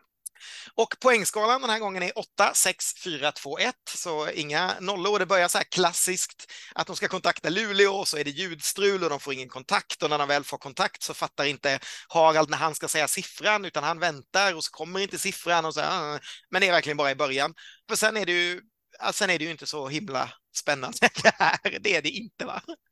Nej, det är ju verkligen inte alls kul, utan Carola är ju en solklar vinnare som i princip får högsta poäng högsta poäng av de flesta jurygrupperna. Det var Umeå som tyckte att Laila och Jim var bättre, och Norrköping som tyckte att Jim och Tove var bättre, och sen får vi ju säga att Stockholm gav sin 8 till Tove också, men annars så hovar ju Carola in alla fullpoängare och får genomgående höga poäng. Ja, det är nästan lite synd att hon inte kunde göra samma sak igen och liksom sno in alla 8:orna. Det hade ju varit trevligt. Och det är väl kanske bara där det är lite det du sa då, att både Umeå och Norrköping ger en 4:or och de ligger efter varandra, och det är typ jurygrupp 3 och 4 som röstar. Då kanske man en liten stund, alltså hon leder ju fortfarande, men att man tänkte så här: okej, det kanske inte är så självklart som vi trodde när det kommer 2-4 på raken. Men sen bränner hon in 4-8 på raken och sen är det ju redan avgjort. Så att då handlar det ju egentligen bara om resten, och där är det ju för sig väldigt, väldigt jämnt mellan 2:an och 3:an. Det skiljer ju bara 1 poäng i slutet mellan Ett liv med dig och Kommer du ihåg mig? Ja, nej, det är väl inte så mycket. Det här måste vara den minst intressanta omröstningen att prata om, skulle jag säga. Det är lite spännande. Strömmen går lagom till sista jurygruppen också. De har inte en jättebra teknikkväll, Malmö TV, även om det här är förra året då när sändningen bröts med Carolas nummer. Något sånt, så illa är det ju inte. Det nämns för övrigt, jag tror det är Göteborgsgruppen som hintar om det här lilla, att det har i alla fall inte hänt ikväll. Men nej, då blir det alltså helt mörkt. Så då försöker man lysa på den med en strålkastare, bara för att liksom rädda så att man ska se den här skylten då inför sista jurygruppen. Men när man kör en strålkastare rakt in i den här glasskylten så blir det bara en stort blänk. Så då ser man ingenting heller. Så de kommer inte på riktigt hur de ska göra. Så det blir liksom ett litet fiasko där på slutet. Men då är ju liksom resultatet redan klart. Så att det är ju inte den mest lyckade omröstningen i omröstningarnas historia rent tekniskt i alla fall. Och sen är det inte så här jättespännande efter heller. Det är Carola och dansarna på scen, och så skakar de hand med Harald och så får man diplom. Som man alltid får. Ja, nej, det händer inte så mycket alls. Allting känns väldigt väntat. Det roligaste är väl att dansarna ser lite nervösa ut inför det här med den här tavlan som åker upp i golvet, röstningstavlan. För det verkar som att de inte förstår, kommer den verkligen försvinna helt så att de inte snavar på den när de ska ro på scen några sekunder senare? Ja, och så gör Carola, vinner reprisen, och sen, vet du vad hände sen? Det tror man inte är slut då. Nej, det är det inte. Utan då får vi faktiskt höra hela Insieme 1992. Inte bara så här outro till eftertexter, utan kören får sjunga hela låten. Och så ser vi bara så här fotografen som springer upp på scenen och dansare som lyfter Carola och så här. Så på slutet hade de bevisligen hur mycket tid som helst. Då kunde väl Harald tryckt in sin lilla frågesport där, om man nu så gärna ville. Det här tycker jag ändå att det är fascinerande att se. Det har väl aldrig varit så mycket fokus på någon som har vunnit och hur fotograferna kastar sig över henne. Carola sköter ju det här så otroligt snyggt också, måste jag säga, för att fotograferna kommer ju väldigt nära henne. Det liksom stormar upp och alla ser likadana ut. Det är typ gubbar i mellan 50 och 60 med sina stora systemkameror som ska trycka upp linsen i Carolas ansikte med de här två dansarna bakom sig. Hon är ju inte stor, hon är ju väldigt liten och smal, men hon sköter det väldigt snyggt, och vid något tillfälle så ser man att hon viskar till dansarna att de ska lyfta upp henne, så det gör de också, och så får de gå runt eller stå och posera med henne på axlarna. Det ser ju inte helt bekvämt ut om man ser en svettig Dan Malmer en svettigt solbränd Dan Malmer som pressar upp lilla Carola mot skyn. Det måste ju verkligen vara ett kattmynta för journalisterna. Alla kvällstidningar måste ju bara tänka, gud vad det här kommer bli fantastiskt att åka iväg med Carola på Eurovision igen, och vad mycket vi kan skriva. Hon var ju väldigt tacksam att skriva om redan innan med alla sina religiösa grejer, men nu, det här är ju någonting som folk kommer att läsa, till skillnad från året innan när ingen förmodligen ville läsa vad Edina Ådahl hittade på. Ja, vad ska vi säga innan vi går in på vad tidningarna skrev dagen efter? Vill du... göra någon liten topplista på vilka 5 låtar du tycker är bäst i någon ordning här? Om jag ska se låtmässigt nu så tycker jag nog Tvillingsjäl 1, Ett liv med dig 2, Fångad av en stormvind 3, Annie 4, och 5 då får jag väl säga Jim Gidhed, för jag tycker resten av låtan är ju riktigt bös verkligen. Ja, Tvillingsjäl 1, Ett liv med dig 2, Kommer du ihåg med 3, Fångad av en stormvind först 4, och sen Annie. Men däremot måste jag säga, om vi ska säga det redan nu, det är väl klart att rätt låt vann här. Det finns ju ingen tvekan, även om man nu då placerar låten lite lägre och att själva låten inte är grejen, så är det ju, tycker jag att det är inte många av dem som man skulle vilja skicka istället, även om det skulle vara kul att se hur det hade gått ett annat år, men just det här året så är det ju verkligen rätt låt vann, enligt mig i alla fall. Ja, men jag håller helt med. Det finns ju ingen tvekan, och publiken på Malmö musikteater är ju rörande överens med oss också. Och samma sak säger ju tidningarna dagen efter, och de som har ringt in, att ja, men det var klart att Carola skulle vinna. Det finns ju ingenting annat helt enkelt. Så att det kändes ju självklart att hon såpade hem alltihopa. Vad säger de med då? Var det någonting som stod ut dagen efter? Nej, den stora grejen är väl att både Måns Ivarsson och Lasse Andrell tycker väl kanske inte att den kommer ha någon chans i Rom i Eurovision. Som Andrell skriver, han tycker att det är tveksamt om den kommer ha någon chans i toppstriden, för den känns för hemvävd och anonym. Anonym vet jag inte om man kan beskylla Fångad av en stormvind. Hemvävd också. Ja, precis. Det är liksom inte Timotej. Han tycker också att dansarna bör ta bort bockhoppen, och det kan väl jag också känna. Jag vet inte om de var med i Rom. Nej, de tog bort dem. De gjorde en lite mera slick koreografi vet jag där. Men det kan vi ju ta när vi börjar gå igenom olika Eurovision. Som 75-åringar du och jag. Men annars är väl båda krönikörerna överraskade över att Pernilla inte gick vidare, som sagt. Jätteroligt att Lasse Andrell, som så här plussade låten dagen innan, nu skriver att ja, men den var nog lite för anonym och hade en rörig inledning. Man bara, rörig inledning på Tvillingsjäl, va? Och sen tror Lasse Andrell då att han har en bestämd känsla av att Towe Jaarneks Ett liv med dig blir vårens och sommarens stora hit. Nej, det var det väl inte kanske riktigt. Fingertoppskänsla. Nej, jag vet inte riktigt. Måns Ivarsson tryckte mycket på att det här var liksom så här Carolas sista chans. Ett desperat försök att rädda karriären, och hon tog den. Och hon klarade det, så att han lyfte ju henne därför. Och det var väl kanske lite grann så. Hade hon bara kommit 2 så hade det ju inte blivit speciellt intressant. Och vi vet ju inte hur liksom karriären hade sett ut för Carola efteråt. Trots att hon hade planerat en popturné då, som hon kallar det, som hon skulle ut på under våren. Så det var ju tur att det gick som det gick.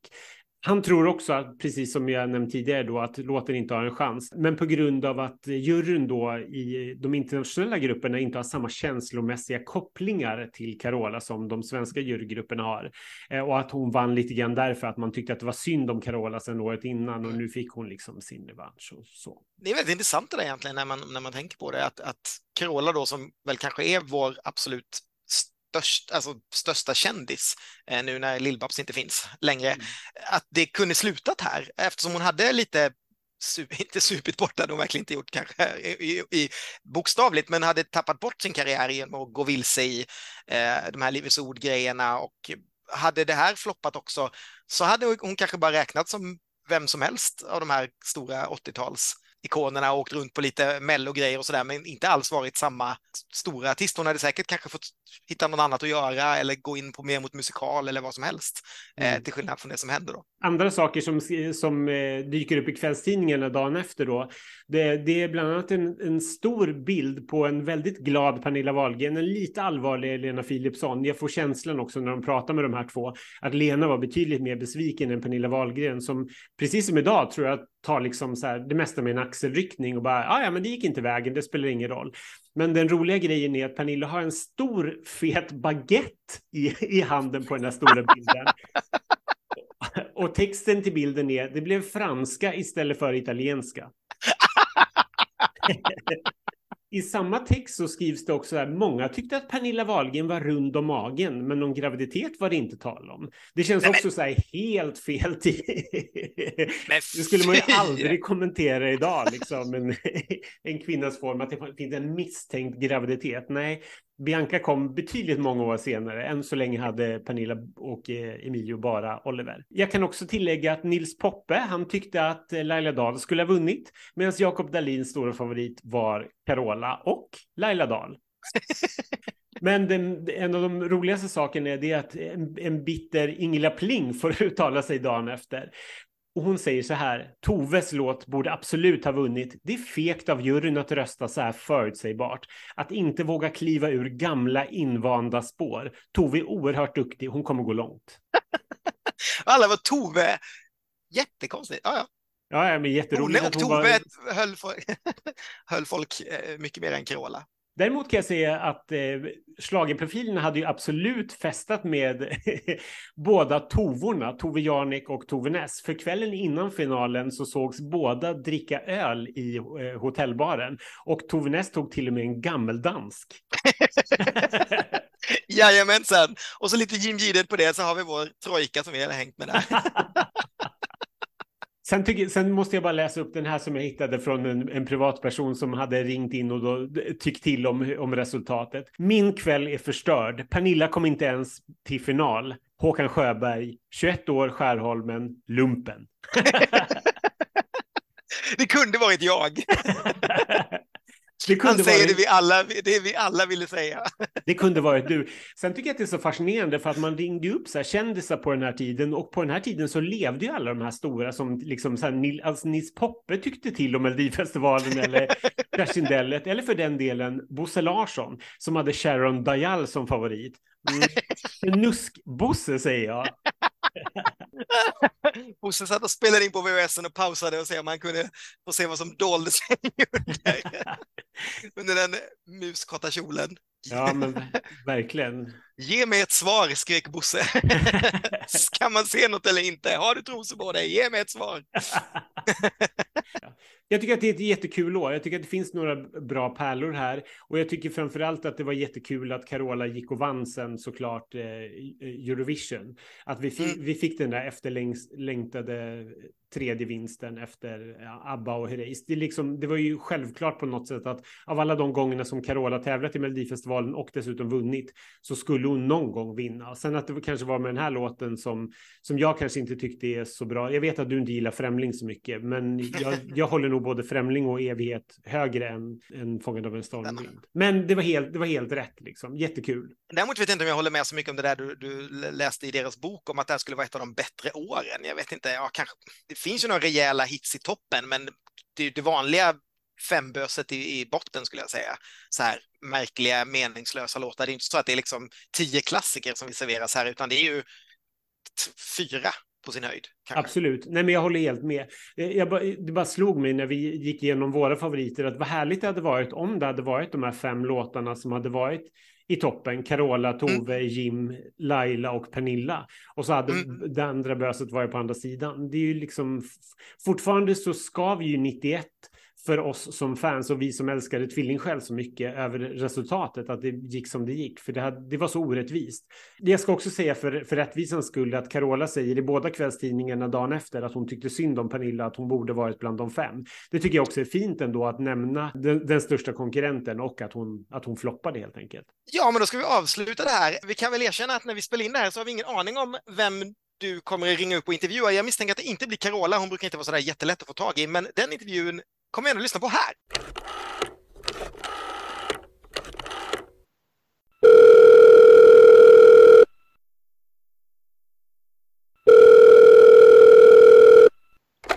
Ja, det var Tove. Hej Tove, det är Ronny. Hej Ronny, hej. Hej. Hej.